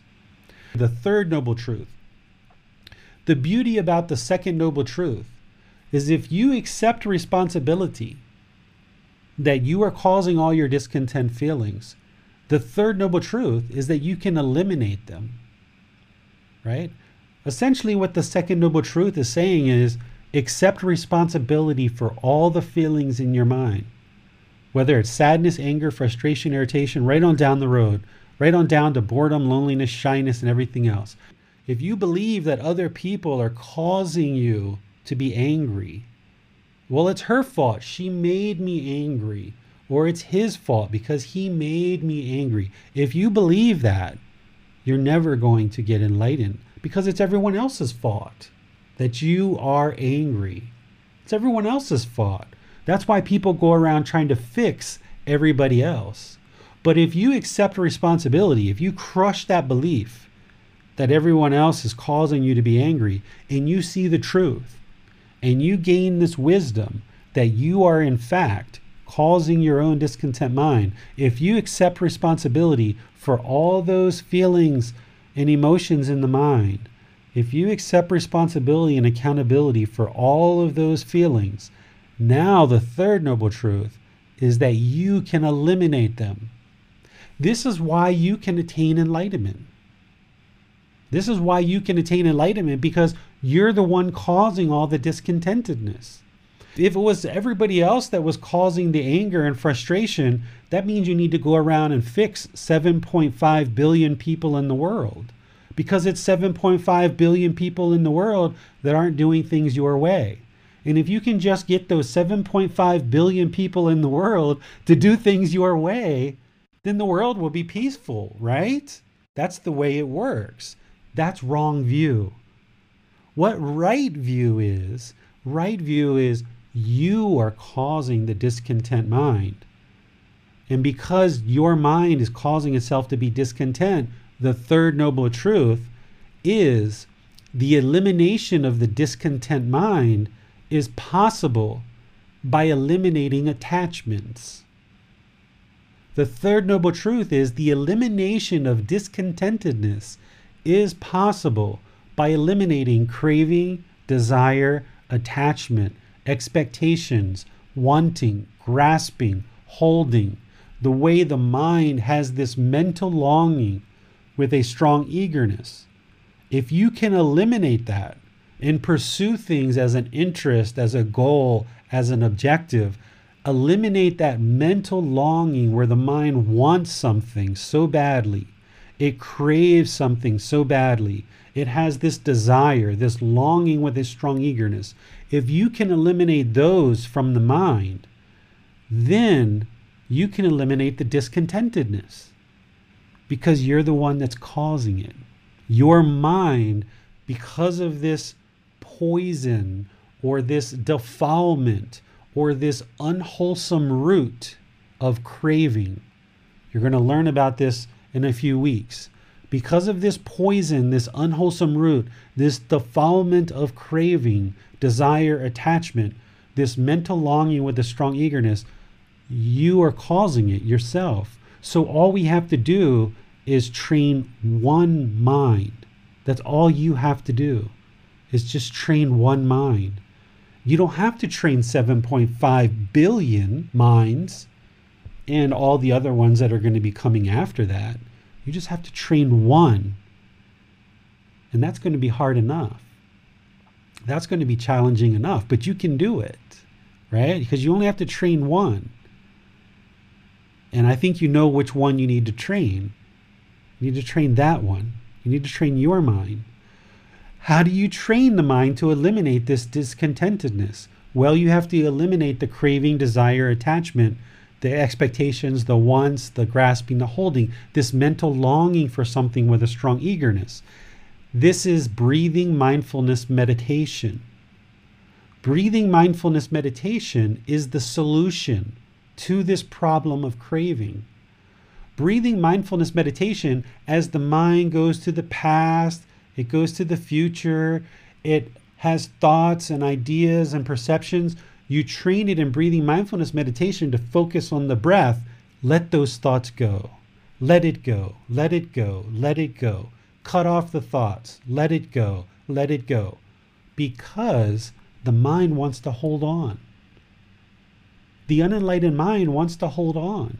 It wants to hold on and grasp and hold tightly. And because it's trying to hold on so tightly, it keeps causing itself to be discontent. So, what you're doing in breathing mindfulness meditation is you're training the mind to let go. Let go. Relax. Let go. Right? Just let go. Let it go. Just let it go. Right? That's what breathing mindfulness meditation is doing. It's training the mind to let go. Because now, now that the mind has let go, now we can control the mind. We can be peaceful. We can be calm. We can be serene. We can be content.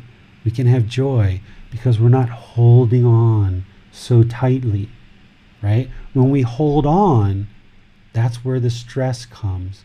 But when we let it go, now we can be peaceful. Because now, if I've got water, I drink water.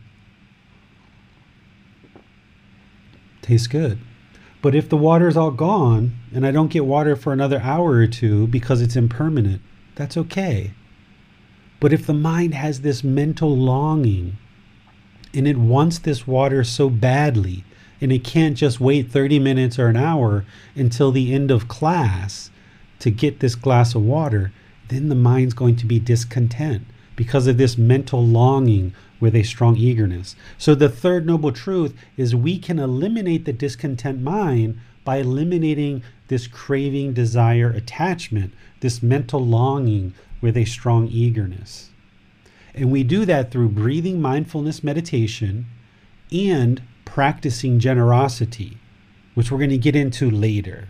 Okay, we're going to get into both of these two solutions later. What the Four Noble Truths is bringing to your awareness is that you are causing your own discontentedness, the second noble truth, and you can eliminate it through training the mind to let go. And once again, you know that this is true. Think about it. Think about the relationship that you had that ended and you felt either angry or frustrated or irritated, annoyed. And as soon as you let it go from the mind, and it might have taken a while, but as soon as you let it go, the mind became peaceful. Or that person who cut you off in traffic. Again, we're not talking about right or wrong here. We're just talking about what's causing your mind to be discontent. When that car cut you off in traffic, the mind was permanently wanting that lane.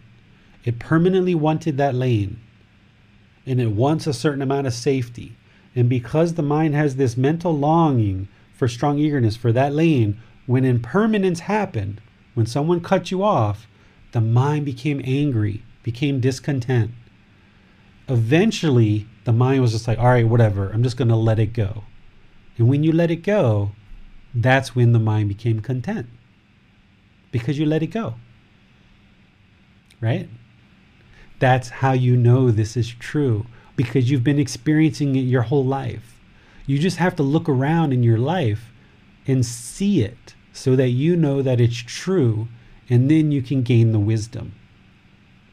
The fourth noble truth the path to eliminating discontentedness is the Eightfold Path. So the Four Noble Truths establishes right view. It helps you to understand the cause of the problem, which is your own mind, which is craving, desire, attachment.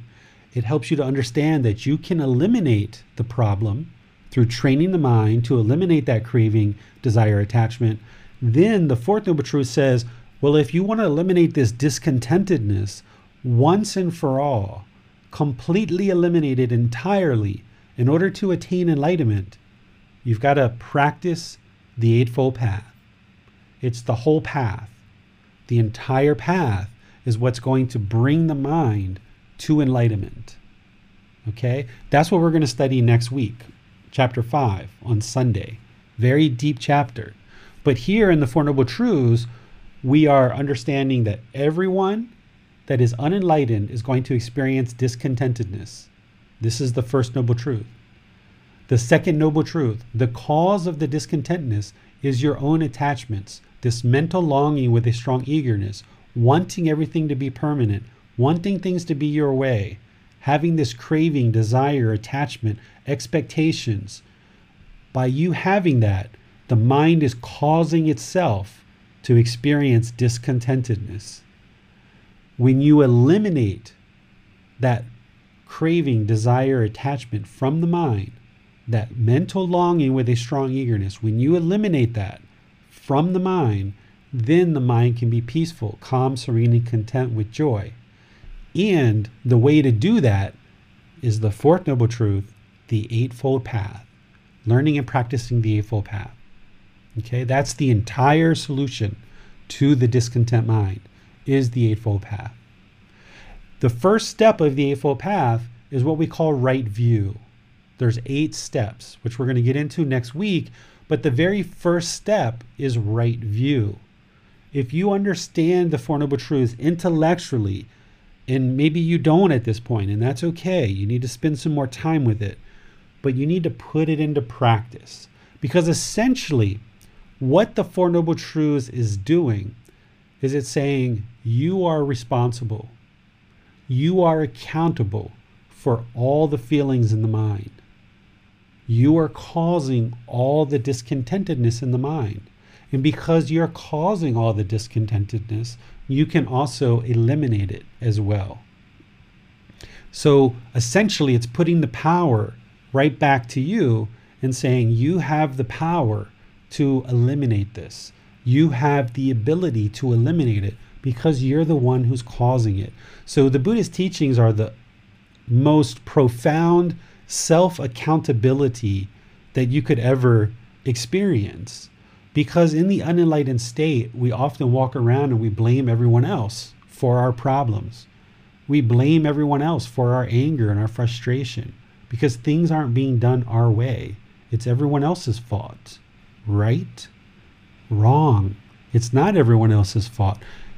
There's no fault at all here right? This is just the condition of the unenlightened mind. That's why I make the first noble truths that everyone is unenlightened pretty much, the whole entire world at this point. There's very few people in the world that are enlightened because these teachings aren't being shared very clearly around the world. So there's everybody's born into this world with an unenlightened mind. So you haven't done anything wrong. It's not your fault. You don't need to feel guilty that you're causing all of this problems. But now that you know that you're causing the discontent mind and is coming from you, you've got to ask yourself, what am I going to do about it? I'm the one causing all of this discontentedness and I can solve it. It's just a matter of taking the appropriate steps to learn and practice the teachings so that I can improve the condition of the mind. And the way to do that is practice the Eightfold Path learn and practice the Eightfold Path. So now that you know that your mind is causing all of the discontentedness, if you accept responsibility and accountability for all those discontent feelings, then you can take steps to eliminate it. But if it's everyone else's fault, you can't do anything to fix it because you can't change anyone else. You can only change your mind. You only change one person. That's you. That's the only one you can change. So the beauty in the Four Noble Truths is by you accepting responsibility and accountability for all of those discontent feelings in the mind, you can then take actions to eliminate them. And that's what this whole path is about, is about eliminating discontentedness from the mind. So now let me open things back up. I know we had a couple of questions that we were holding for later. Max, any questions that anybody has either about the Four Noble Truths, the three universal truths or any of the other questions that came up later are completely fine at this point. Thank you. Yes. So I actually asked the group if they would be interested to share an example of a time recently when they got angry or sad, and maybe we can use those as a way to explore the noble truths here. So Alan on YouTube said that he got irritated yesterday when he was on a group call and someone stopped the conversation to pull him up on how he pronounced the word. And so he's laughing about it now, but he said it was an irrelevant event, but I'm still irritated today. Right. So that's the self, right? So, like yesterday on Alan's call, he had a certain perception. He was craving, desiring, attached. He has this mental longing, just like everyone else probably in the group has this mental longing with a strong eagerness, holding on to this self. And when somebody kind of took note of him mispronouncing a word, he got offended. He got irritated. And it sounds like he's a little bit irritated today too, because this offended the self, it offended the ego. And he's trying to hold on to this permanent self. He wants this permanent self rather than just recognizing impermanence, right? So, this is a way that I oftentimes instruct students. It's probably why Max did it. Is think about the most recent time that you were angry or frustrated or irritated. Think about that.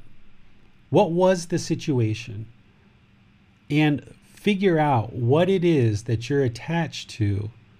What is it that your mental longing and strong needs cause that anger, that frustration, that irritation?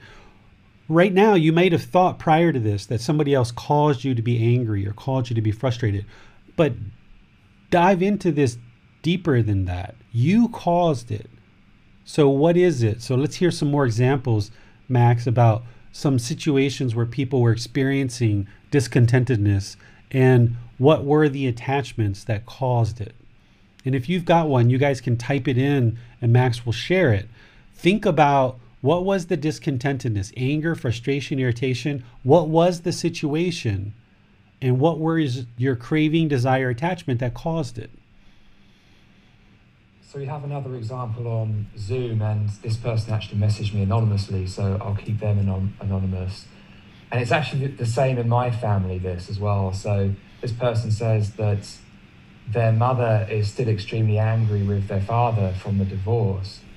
And it was 33 or 40, uh, 34 years ago. And like I say, it's. it's okay, this is somebody else. Okay, so this isn't yeah. your anger, this is your mom's, right? So let's talk about mom, right? So mom is craving permanence. Wants dad, husband, and she's still angry because the relationship has dissolved and is eliminated, perhaps. It's better to talk about yours, though, because we don't necessarily know 100% what's in mom's mind. We know it's craving, desire, attachment that's causing her anger 33 years later because she hasn't let it go yet. But if you guys can share examples from your life that's better because then you can see it for yourself about what's causing your anger, your frustration, your irritation. Look at your attachments. This might be a good time to go back to Amina's question. Yes. So Amina asks, I have a question about bringing the mind back to the middle.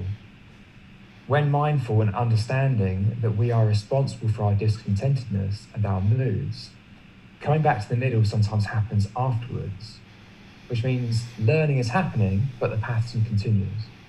So, for example, whenever I have to encourage my daughter to do her educational work at home, especially during the lockdown, she resists it.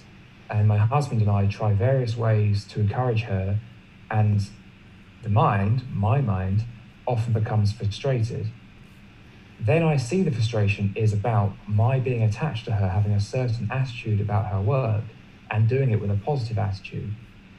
Then I am mindful and I let it go. I apologize to her and we move forward.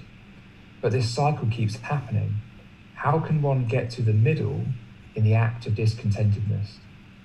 Okay, so let's review what Amina's talking about. Amina's talking about she wants things to be a certain way for her daughter. She has certain expectations. She wants her daughter to do her homework. And again, we're not talking about what's right or wrong, because as a mom, as a parent, we need our children to do our homework. That's an important thing that we need to guide our children to do. However, what Amina's running into is that she has this longing and this strong eagerness, right? She has this craving, this desire for things to be done a certain way in a certain way. And she feels this eagerness to get it done in a certain way. And when things aren't meeting those expectations that Amina has her mind's becoming irritated or frustrated right?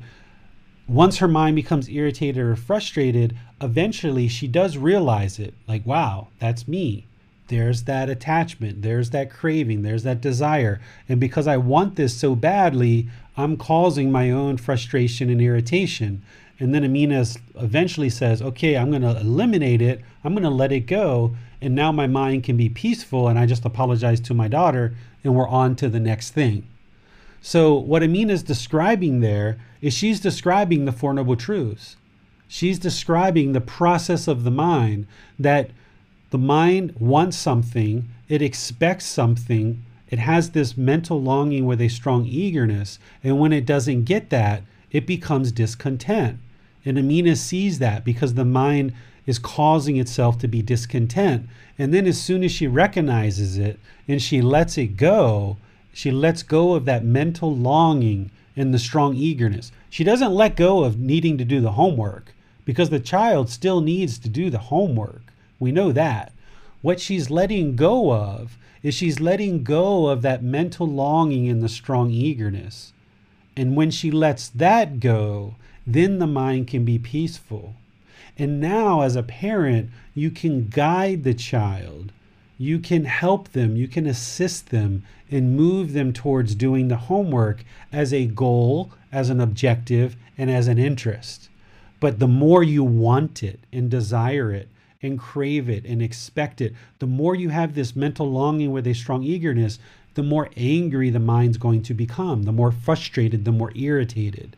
So as soon as you let that go and you just guide the child and you assist them and you work with them and you su- suggest for them and move them towards their homework, then you can do it peacefully and calmly. Okay? So that's the Four Noble Truths. Amina is confirming that she sees the Four Noble Truths. She sees it in what she's experiencing. Now, her question is how do I become better at not allowing this anger or frustration or irritation to even arise? How do I get better at practicing the Four Noble Truths so that I don't even get angry to begin with? Okay? Amina, it takes time. None of this stuff is easy or quick, right? It's a slow, gradual progression of training the mind and letting go. The good news is, a year ago, when these things were happening, you didn't even know why they were happening. You were just angry and perhaps even blaming your daughter causing your anger. At least now you're aware. At least now you're aware of the problem through the Four Noble Truths, and now you're observing that the Four Noble Truths are in fact truth, and you're gaining that wisdom, right? Now, what you have to do is you just have to practice it more and more. And the sooner you acknowledge it, the sooner you cut it off, the sooner you apply all the other teachings of the Eightfold Path, namely right effort and others, you will get better at doing this. Where now that you know that the homework issue is something that's arising discontentedness in the mind, you know that you have the potential of doing that. So before you ever talk to your daughter about homework ever again in the future, gather yourself, prepare yourself, know that this is an attachment, this is a craving, this is a desire that you have. Just gather yourself and just calmly, patiently walk through it and guide your daughter. Right? You have to just take your time and practice the teachings. It's not going to happen overnight. But the good news is is here that you're now aware of the problem and you're seeing it more clearly. You've just got to implement it so that you catch it. And if you can do that long before you ever have the conversation with her and kind of prepare your mind going into the conversation, then you might be able to catch it where it doesn't arise so readily. And it just takes time. Yep, these attachments, especially so in terms of craving, desire, attachment, when it comes to children and life partners, those are some of the deepest held craving, desire, attachments that we have. And then we have our parents. These are some of the hardest ones for people to let go of right? Like if I didn't do my homework, Amina, you wouldn't you wouldn't be discontent You just be like, all right, David's not doing his homework. Or if my son didn't do his homework, you would be like, okay, well, that's David's son. But because it's your daughter and you have certain expectations for her, you have attachment to her. You have to eliminate that attachment to your daughter. Some of the good ways to do that is send your daughter out to go sleep at other people's house, go let her do other things with other people, and practice going away from your daughter and coming back, going away from your daughter and coming back. And while you're away from your daughter, not being worried about what she's doing and what she's involved in. Just go away and come back, go away and come back. You have to let go of the mind holding on to your daughter so tightly. So there's a lot of work around your daughter, maybe some around your husband, some around your in laws, around your mom, your dad. These are some of the hardest ones. So, in terms of peeling the onion and getting to the core of the mind, if you're working on these, these are some of the more challenging ones. So, that's good. Work on these, but it's going to take you a while. The other ones are probably easy, right? The easier ones kind of fluffed off pretty easy, but these are more challenging. So enter into the conversation about homework with your daughter with the mindset that it has the potential of causing discontentedness. So hold yourself back. Just slowly talk about things one by one by one, slowly. It's going to take time. Okay, we have some more examples of recent times when people have become angry. So I'll share one from Sue. She says that recently some people took issue with the stance I took in a subject and showed their displeasure towards me. Myself felt attacked and disrespected, and it shook me up for a while.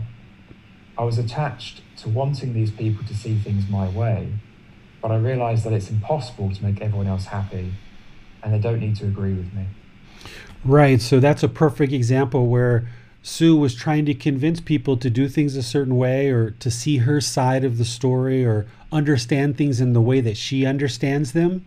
Right. This is the mind craving permanence, wanting others to see things our way. This is that mental longing with a strong eagerness. And as long as you have that longing and strong eagerness, you're wanting everybody to understand you in a certain way. As long as you hold on to that, the mind's going to be discontent because it's impossible for everyone to understand you because of impermanence. So once Sue sounds like eventually got to a situation where she tried to explain herself, she tried to help them understand her point of view. They weren't getting it, they weren't understanding it. She became discontent. But then eventually, when she decided, you know what? I don't need them to understand this. It's not required that they understand it. The more I forcefully try to get them to understand this, the more discontent it's going to cause my mind. So when you let go and say, you know what, they don't have to understand me, and that's okay. Not everyone's going to agree with us. Not everybody's going to have the same opinion as us. Not everyone's going to agree with the same things that we agree with. Because if everybody agreed with us, that would be permanence. But that's what the mind wants. The mind wants permanence. The mind wants everyone to agree with us. And as soon as people start disagreeing with us, that's when the mind becomes discontent because the mind craves permanence. It wants everyone to agree. But what the mind needs to evolve to is being comfortable with someone disagreeing. It's okay. It's okay if somebody disagrees. You can have your opinion, I can have mine, and that's okay. You don't have to end this conversation with everybody agreeing with you.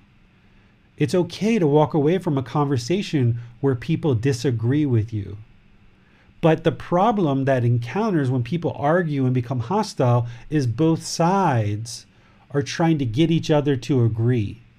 And if this person feels that if I can just get this other person to agree with me, then I can leave this conversation happy. Because the mind wants those pleasant feelings that this person agrees with me.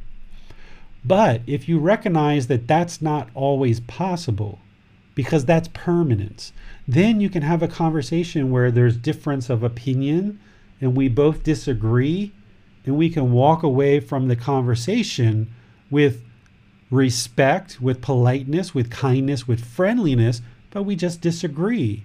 And that's okay. But in today's society, we've become so polarized that we feel like everyone has to agree with us. And if they don't agree with us, then we have to keep fighting and fighting and fighting and fighting until everyone agrees with us. But you're going to be fighting for the rest of your life if you do that because the mind is craving permanence and it wants everyone to agree with you. And you're just going to keep fighting everyone in your life for the rest of your life. The mind's never going to be peaceful, calm, serene, and content with joy because the mind keeps wanting everyone to agree with you and you're going to keep fighting for that over and over and over again. But what the mind has to come to is realize impermanence that not everybody is going to agree with you and that's okay. Not everyone can agree with you because that's permanence, and that permanence doesn't exist. Everything is impermanent. So you got to train the mind to stop craving this permanence all the time and be able to walk away and just accept that people are going to sometimes disagree with you, and that's okay. And it sounds like that's what Sue eventually got to and perhaps today her mind is now peaceful on that particular topic because she's recognized that those people have their opinions and they're just going to have their opinions and I have my opinion and that's okay and that's fine. Right? That's what you have to evolve to is recognizing that everything's impermanent and not fighting so much. Don't argue. There's no benefit to argue, but just peacefully share your opinions. If someone disagrees with you, that's okay. You can disagree. Everyone's got their own opinion. Okay, we have an example from Manal. She says that yesterday, while on a road trip with family, we stopped by a donut shop that is known to give hot off the oven donuts with each order. The lady taking orders asked many people for their order, and she saw me standing right in front of her, ready to place my order. Yet she proceeded to ask other new customers. I waited and watched, and then, when yet another new customer was asked for their order, I stepped in to say I had been waiting patiently in line long before. I said it calmly, but I did step right in. I later reflected that perhaps if I had waited a few more minutes, the lady at the counter might have recognized my stance. This sounds silly and so minute as I type this today, I'd like to go towards a place where I could have waited five more minutes without interjecting. Sure. And see, this is where you're going to get to the Eightfold Path and you're going to understand how to use right speech. And, you know, being enlightened doesn't mean you just sit back and you let those kind of things go. It doesn't mean you just stand there for five minutes and be ignored, right? That's not what it means to let go you can still step in and get acknowledged to give your order. But if you do so with hostility or with anger or frustration, that's where things are going to lead to a problem. So, what the Eightfold Path is going to teach you is how to maintain your composure, maintain this peaceful, calm, serene, and content mind with joy, and now practice something like right speech where you can get your order taken and you don't get frustrated. Right? So here it sounds like the self, the ego, right, was kind of affected there, Manal. Like, here I am, acknowledge me, I am here, right? That's the self, right? Instead of just, okay, you know, that lady's probably confused and she may not associate me as being here but let me look at her as a very loving, kind being, compassionate being. She's obviously trying to do her job. She's probably quite busy. So let me just step in with some polite words. And excuse me, ma'am, I'm not sure if you saw me, but I've been waiting here for a few minutes and I think I might have been ahead of those folks. Would it be possible for me to give my order? Or would you like me to wait for a few more minutes? Right? If you would say something like that, now the mind can be peaceful because you're just kind of saying, "Hey, here, here, you know, I would like to give my order, but I can wait if you'd like me to wait. But I think I was here before them, but I'll leave it up to you. You know what you think is best. If you'd like to take their order, you know, go ahead. But I would like to give my order at some point if it's okay." Or however you choose to word it, right? Whatever words you use, you'll find the right words. But we know in that situation, the thing that's going to cause problems is if the mind becomes irritated, frustrated, or angered. That's what's going to cause the problems. So here it could be attachment, craving to the self, to the ego. Maybe you wanted those donuts really badly, right? You just had this longing and strong eagerness for the donuts, right? And because you wanted those donuts so badly, then the mind became irritated or annoyed in that situation. So that's how this craving, desire, attachment, this mental longing with a strong eagerness is causing the mind to be discontent. And then eventually, if you just let it go, then the mind can be peaceful, calm, serene, and content with joy in the situation. And you can just apply good speech or right speech in order to get the results that you need. Judith says, if someone invalidates my reality, I feel I can't be myself with them, and then I feel sad or angry. Isn't that ridiculous? It's not ridiculous. It's just the unenlightened mind. It's how the unenlightened mind works, right? Because what you just said there is you said, when someone doesn't acknowledge my reality, I can't be myself, right? The word I and self showed up in that question like three or four times because you want things to be a certain way and you have a certain image in your mind of the way things should be. And then when people don't agree with that, the mind becomes discontent because the mind longs. It has this strong eagerness for permanence. The mind wants everyone to agree with you. And when people don't agree with you, that's why your mind's discontent. Instead of recognizing impermanence, if the mind recognizes impermanence, then you should already know that not everyone's going to agree with you. Right? If you understand that it's impossible, it's utterly impossible for every being on this planet to agree with you because of impermanence. Impermanence is a universal truth. So, what your mind is doing is it's trying to get everyone to agree with you because it craves this permanence.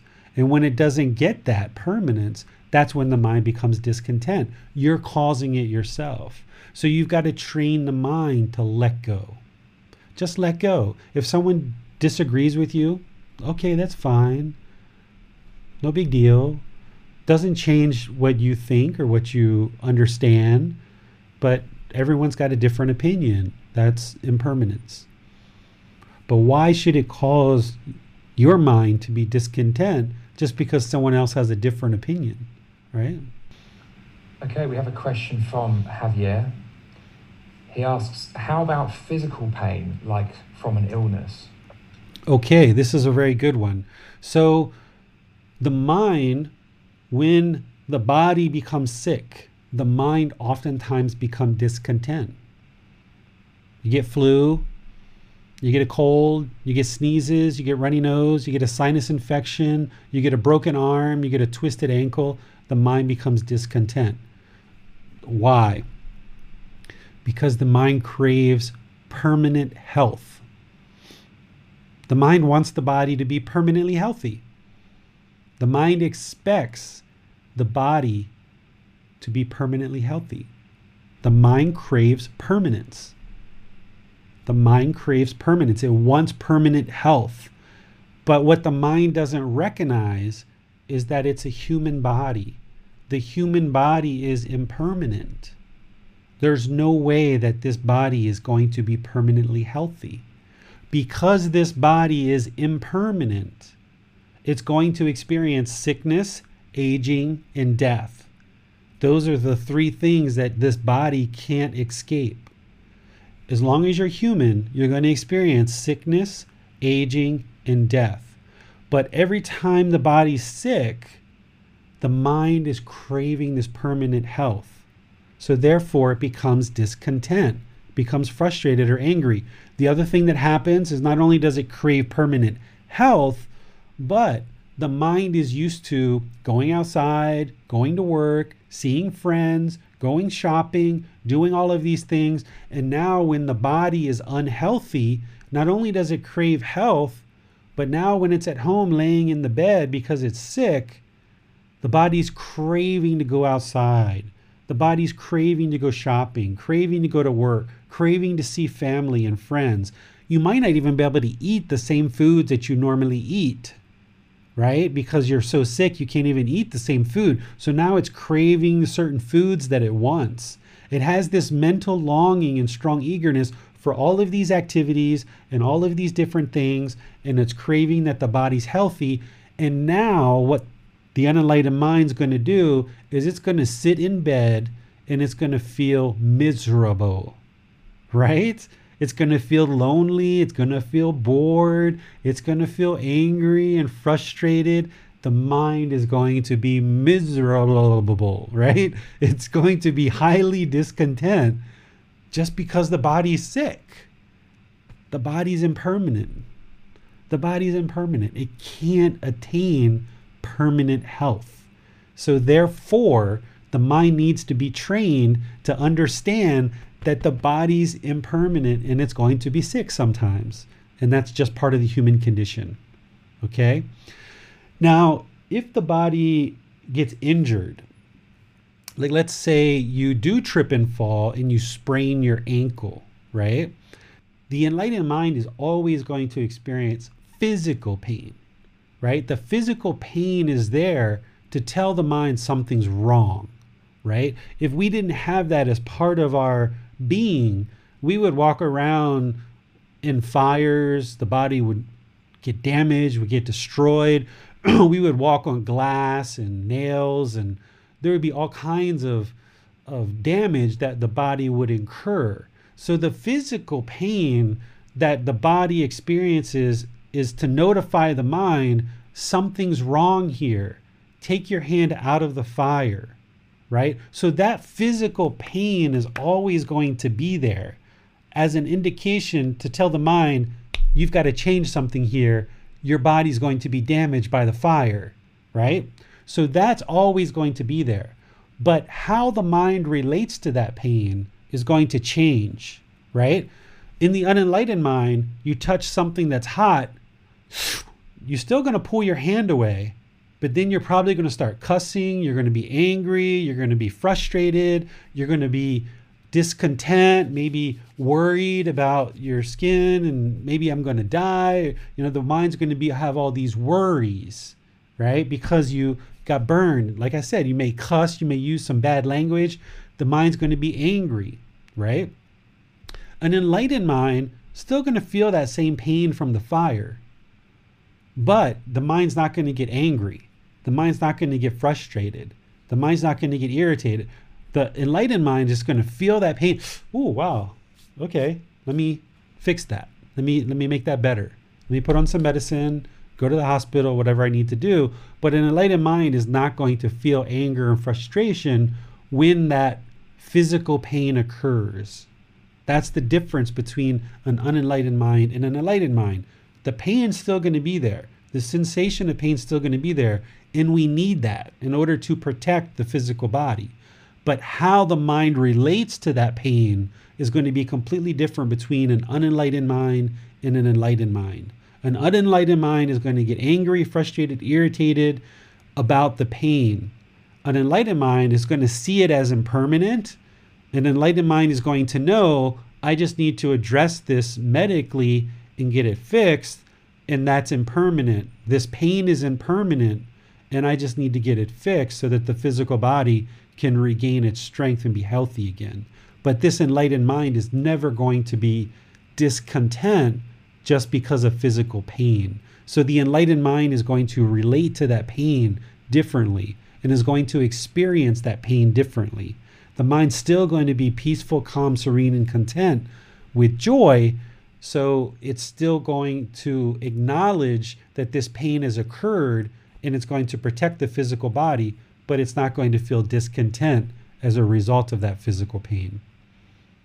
We have a question from Marcia. She asks, I find that I practice some avoidance to keep my mind peaceful and calm. Is some avoidance okay? This is related to protecting your contentedness. We're actually going to talk about this on Wednesday.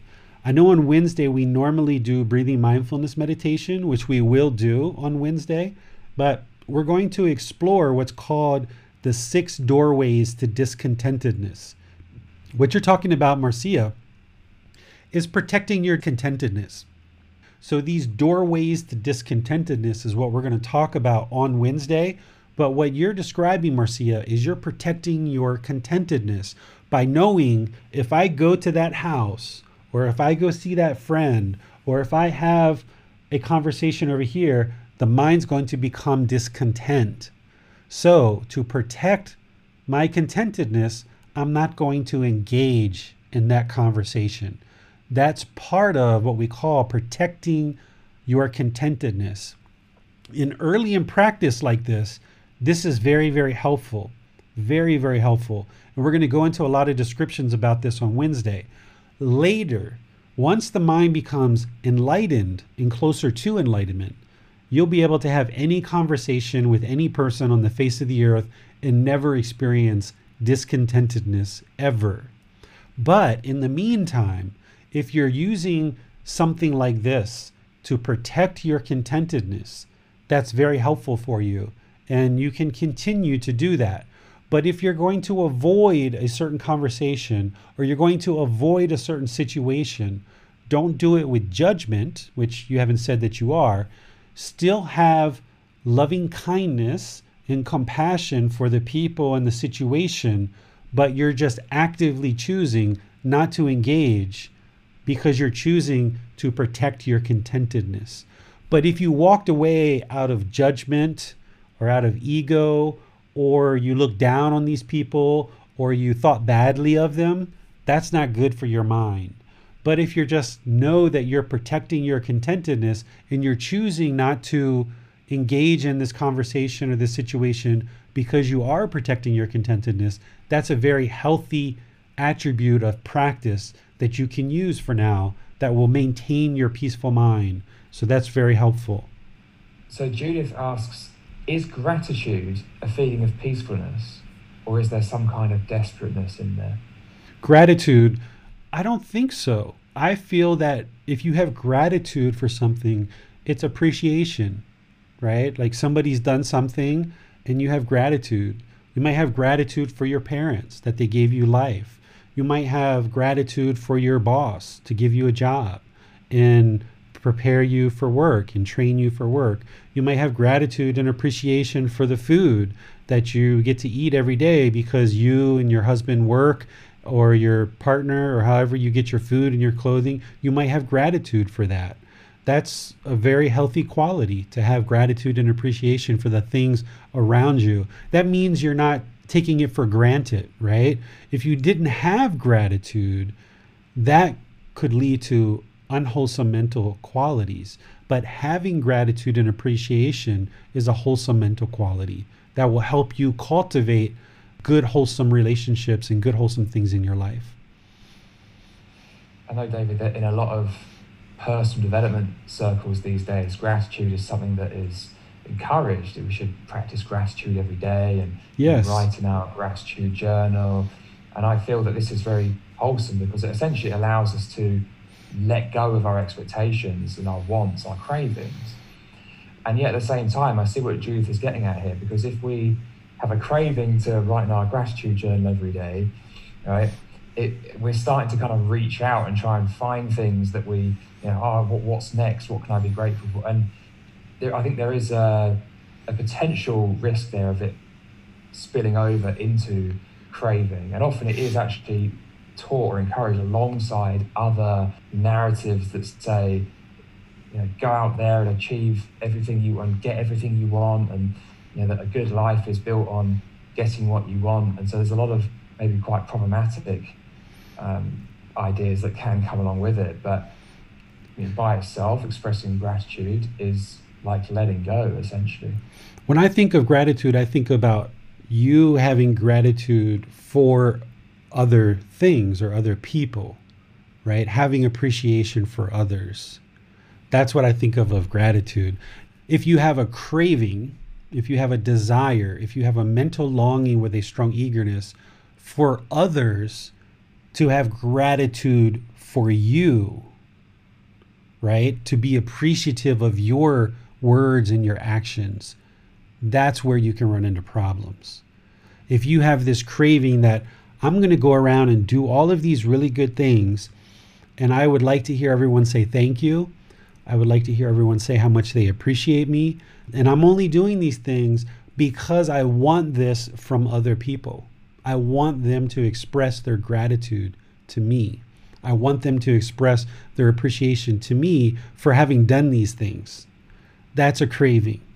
That's a mental longing with a strong eagerness because you're wanting something, you're expecting something, you have this mental longing with a strong eagerness for something from other people. But if you're just practicing gratitude and appreciation yourself for the things that are in your life and for the people that are in your life, that's a good quality.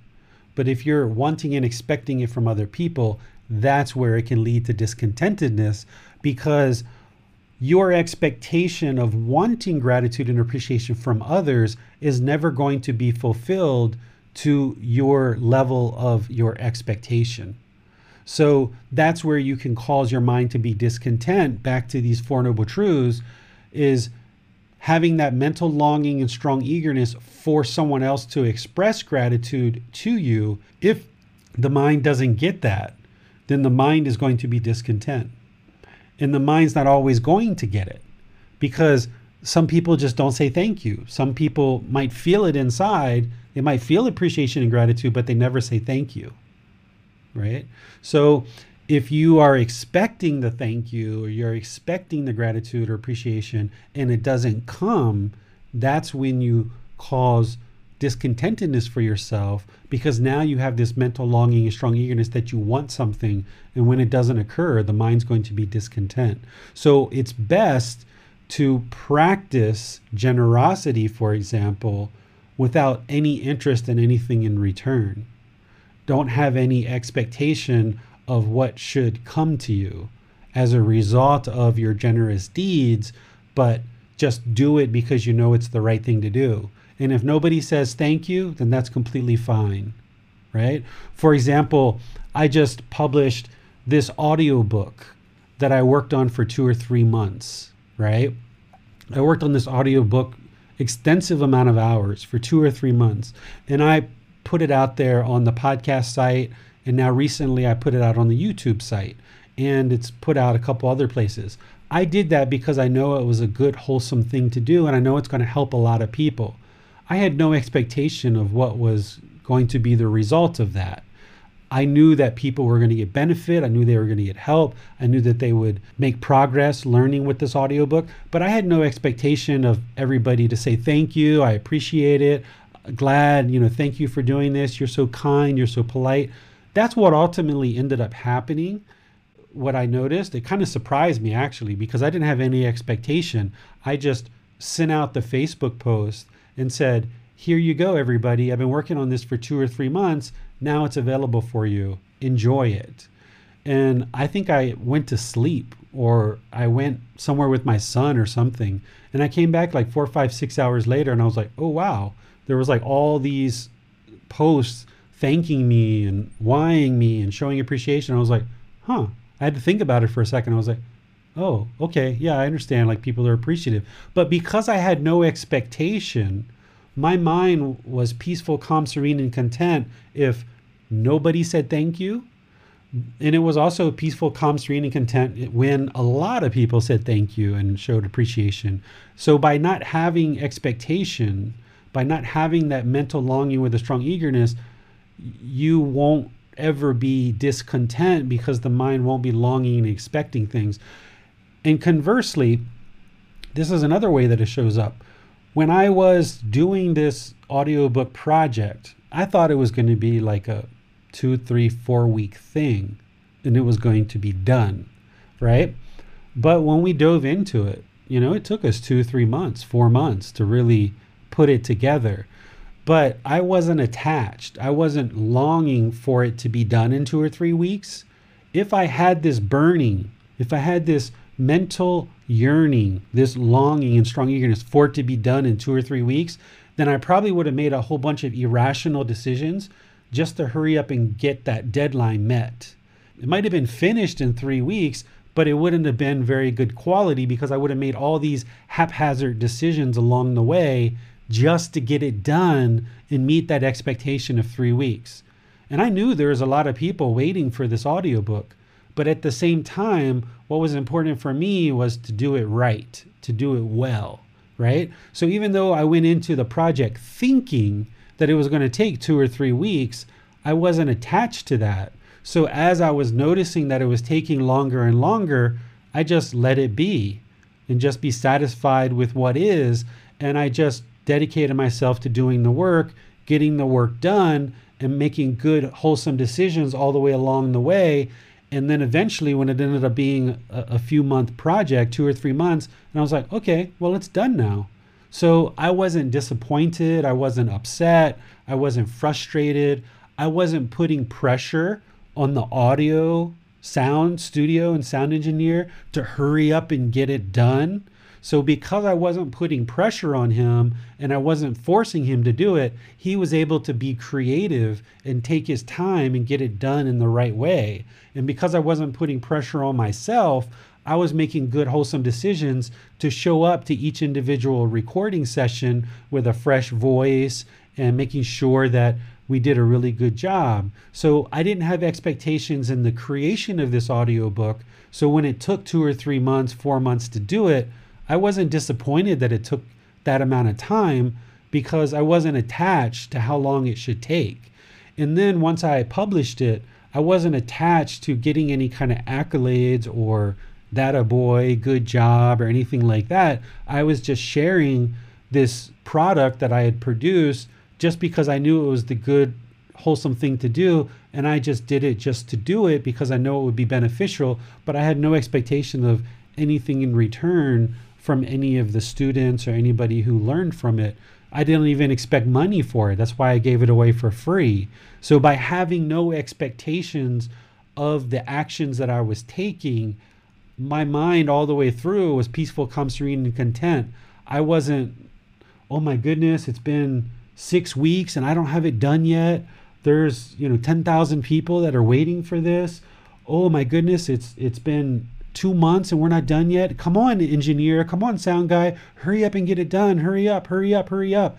You know, I wasn't running out of the house every day to hurry up and go to the sound engineer's house. I just did it calmly and peacefully and it got finished when it got finished. And the mind was peaceful, calm, serene, and content all the way through the project and when I published it as well, because there was no expectation. It was just applying good, wholesome decisions all the way through, making sure that I was doing a good quality job.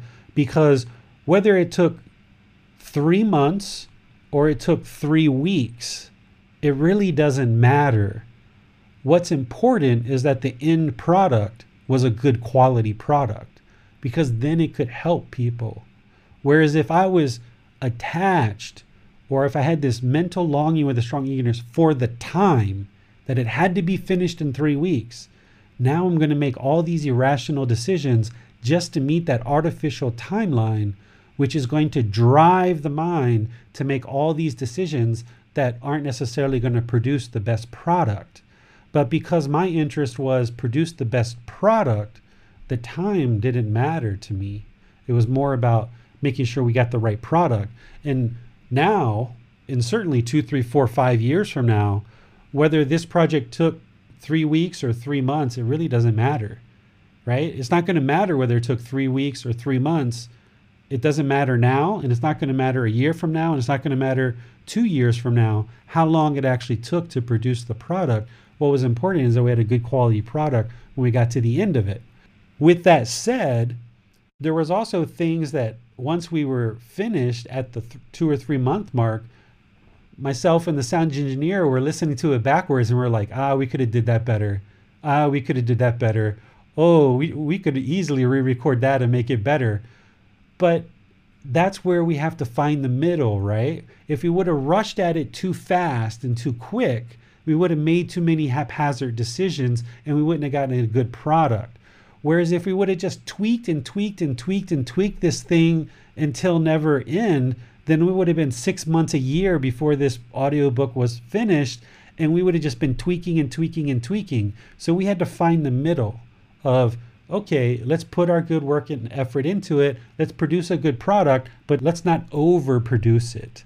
Let's not over tweak it and deliver it to the people who supported the project, which is you guys. So this is how you can apply this in daily life is by not having this longing, this craving, this desiring, this strong eagerness, this attachments, these expectations, this wanting you can actually pursue things as a goal, as an interest, and as an objective, and you can actually be much better at your job, at your personal, your professional lives, your children, with everybody involved. If you don't pursue it with such strong desire, you can actually be much more successful in everything that you do.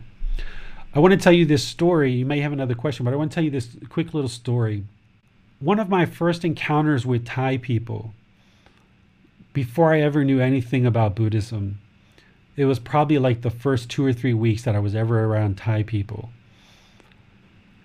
We decided that we were all going to go to the movies. Okay. It was me and a Thai friend that was living with me, and then a bunch of other Thai people. And they were all supposed to meet us at the movies. And we showed up to the movies. And usually when I go to the movies, I look online, check all the movies. I know exactly what time the movie's starting. I show up to the ticket booth, I buy the ticket, and boom, I go into the movie.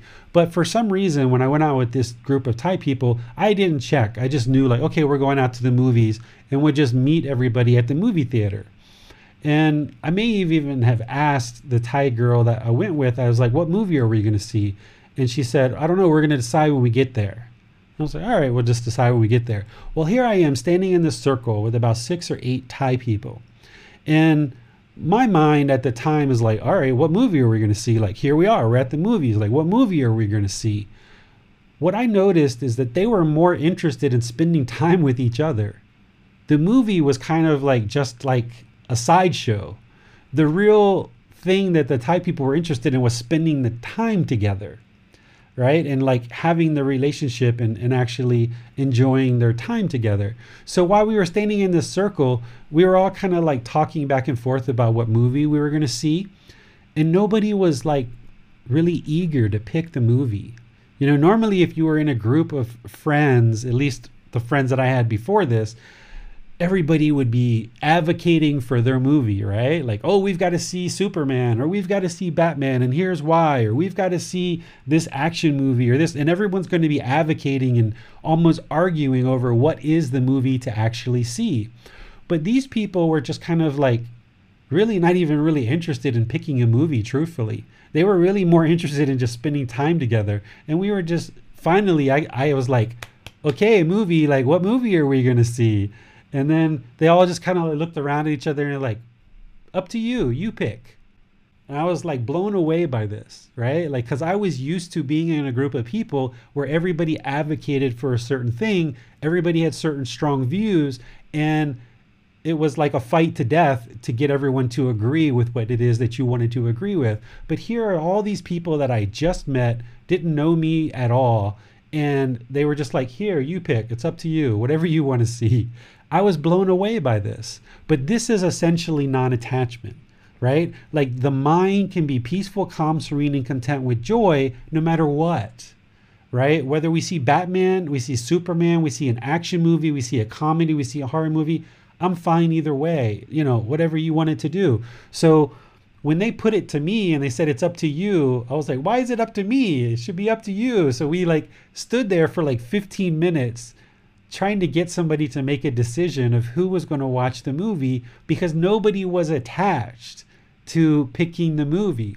And eventually I was just like, all right, well, I'll pick the movie. And I just picked the movie and we went and saw whatever movie we saw. But this is what it's like sometimes when there's not attachment is sometimes people don't want to make a decision, but other times you kind of have to just step up and make a decision. But this really sh- struck me as odd, right? This isn't how I live my life now. But at that particular moment in my life, having no exposure to these teachings whatsoever, to be surrounded by a group of about six or eight Thai people, and nobody was interested in picking a movie, they were more interested in just spending time together. That to me really captures a lot of what non attachment is about is it's not being attached to any particular outcome, not being attached to the outcome, but enjoying the journey. Right? This is what non attachment is like. So, back to Amina's question about her homework with her daughter. Yes, there's a certain outcome that we're looking for is the child to do homework. But don't be attached to that outcome and just enjoy the journey, Amina. Enjoy the journey of providing guidance to your daughter along the way and realize that it is a journey. Realize that it's a gradual progression of teaching and guiding your daughter along this path. But if you hold on to this outcome and you've just got to have this certain outcome, that's when the mind's going to be discontent because it's not always going to get that outcome because the outcome is impermanent. It's not always going to be the results that you expect. And because you can't get all the results that you always expect because of impermanence, why even have expectations to begin with? Work as a goal, work as an interest, work in as, as an objective to try to get what it is that you're seeking to get out of this situation. But ultimately, if you don't get that, then that's okay and the mind can still be peaceful, calm, serene, and content with joy, but still work in that direction as an objective, as a goal, as an interest. Thanks for that, David, and really nice story there, I think, for illustrating attachment and non attachment. I feel like when the mind does attach, it tries to essentially control an outcome or control a future event in some way.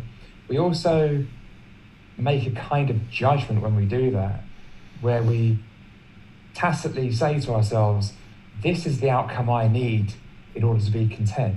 And we don't actually know that that's the best outcome at all. Right? It's only by attaching and not getting it that we cause ourselves to be discontent. So if we we may think that we have to see Godzilla at 4 p.m., but in doing that, we, we assume that seeing something else at 5 p.m. is a worse option, but we don't actually know that at all. it's just a, hmm. a kind of assumption that the mind makes because of this craving. The key word that you're using there, Max, is control.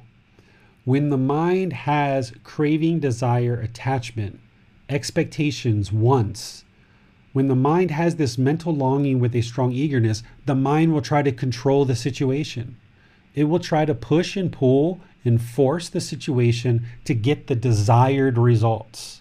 And if you get that desired result, the mind might be happy temporarily, but you had to knock down a whole bunch of trees in the forest to get there. And now you look back and you see all the trees knocked down, you're like, whoa, I just knocked down the forest.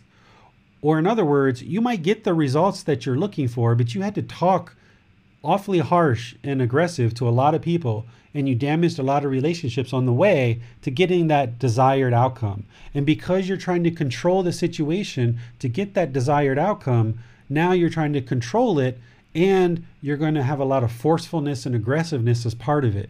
Whereas if you gradually work towards a certain objective, the mind can then arrive to that objective or not and be peaceful, calm, serene, and content with joy. So you can arrive to these objectives very peacefully, very calmly, because you didn't have to control or force to get it there. Right? And that's the important thing. Don't control your partners, don't control your children, don't even control your own aspects of I've got to get this, I've got to get that, and if I don't get this, I'm not going to be happy, right? But when the mind starts trying to control the situation, that's the mental longing. That's the strong eagerness, that control. And you've got to let that go and work as a objective, as an interest, and as a goal and work together as a group in order to obtain this goal or this objective. That's great. Thank you, David. We have no more questions. Okay, so I will just wish you guys all a really great week.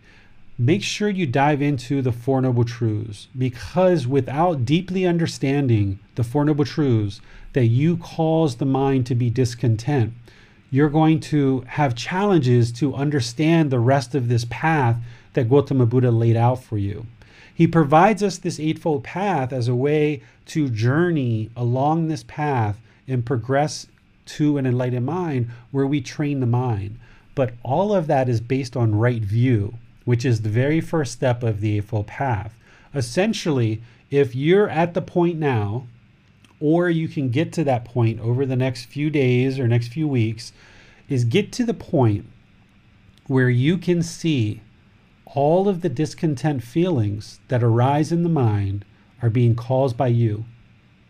Okay? That you are, in fact, causing all the anger, sadness, frustration, irritation, annoyance, boredom, loneliness, guilt, shame, fears. When those feelings and emotions arise in the mind, there's something that the mind wants really badly.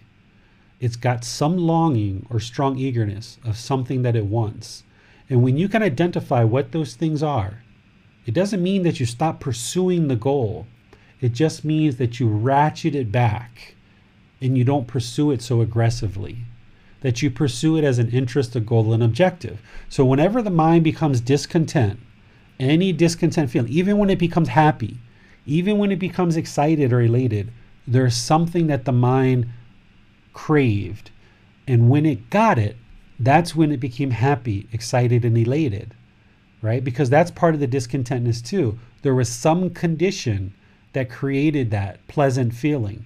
And because the mind had something it was searching for, it was longing for, it had this strong eagerness for, that's what caused the happiness, is because it got that certain something. So you've got to see this that you are causing all the discontentedness, the painful feelings, the pleasant feelings, the feelings that are neither painful nor pleasant. When you accept responsibility for all those feelings and emotions, realizing that you're the one who's causing it, now it's just a matter of training the mind to eliminate those things. And that's what the whole rest of this program is about is about training the mind to eliminate the discontentedness. This is the talk that explains to you what the cause of the problem is and that there is, in fact, a solution to this discontentedness. The solution to the discontentedness is all the Buddhist teachings, which is basically focused around the Eightfold Path. So you've got to get to the point where you can see these three universal truths more and more clearly, have that as wisdom, and see the Four Noble Truths more and more clearly, and you can see that as wisdom as well. Because once you accept responsibility for the discontent mind, all those feelings, now it's just a matter of training the mind so that you can control the mind. Right now, the reason why you're experiencing these discontent feelings, yes, is because of the craving. That's what's causing it, that mental longing with strong eagerness. But because the mind is untrained, you can't control the mind. The mind gets shaken up when somebody says something displeasing or something happens that you don't like, the mind gets shaken up because you can't control it. You can't control the mind because you haven't trained the mind. So what the whole rest of this program is about, it's about training the mind so that you can then control it. Awakening the mind to this wisdom, and part of that wisdom is training the mind so that then you can control it and once you can control the mind, now you'll never experience discontentedness ever again because you've gradually, gradually, gradually trained the mind to this enlightened mental state. Okay? So continue to read the book, listen to the audiobooks. You've got that now either on podcasts or YouTube. Listen to the talk that I did six months ago about the Four Noble Truths because it's completely different. I mean, it's the same content, but the way I explained it, the examples that I use. There's a podcast from six months ago that I talked about the Four Noble Truths as well. There's also a video on YouTube It's a little like 15, 20 minute video that I talked about the Four Noble Truths very short way. So between the book, between the audio book, the videos, the podcast, personal guidance, if you sink your teeth into this and really make sure you get the Four Noble Truths and make sure you understand the wisdom in them, then you've got what you need to continue and, and continue to build on top of that. But don't be complacent. Don't allow this week to get away from you where you just had this talk today and then you just kind of get into the rest of your week. Really use this time to make sure you really understand it. If you need to reach out to me privately by Facebook chat, or if you want to do a private video chat through Zoom or Facebook video chat or something like that, we can do that where I talk with you privately.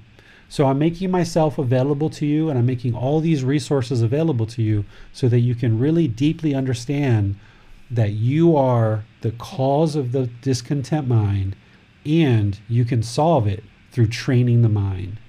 So until Wednesday, I'll just wish you a very good, happy rest of your week. On Wednesday, we're going to be talking about the six doorways to discontentedness and how to protect your contentedness.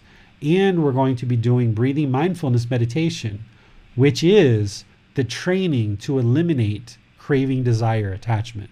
So you need the breathing mindfulness meditation in order to train the mind towards this enlightened mental state. So have a very good rest of your week, and I'll see you on Wednesday at 9, and then next Sunday at 9 for the Eightfold Path, where we're going to dive into this even more deeply. Until then, take care. Sawadee. Thank you for listening to this podcast. To provide support for this podcast, visit patreon.com forward slash support Buddha. To access more teachings, visit buddhadailywisdom.com. There, you will discover a full range of courses, retreats, and online resources to assist you on the path to enlightenment. Remember to establish a daily, consistent meditation practice, along with learning and practicing these teachings. A well developed meditation practice is the foundation in which to train the mind to attain enlightenment.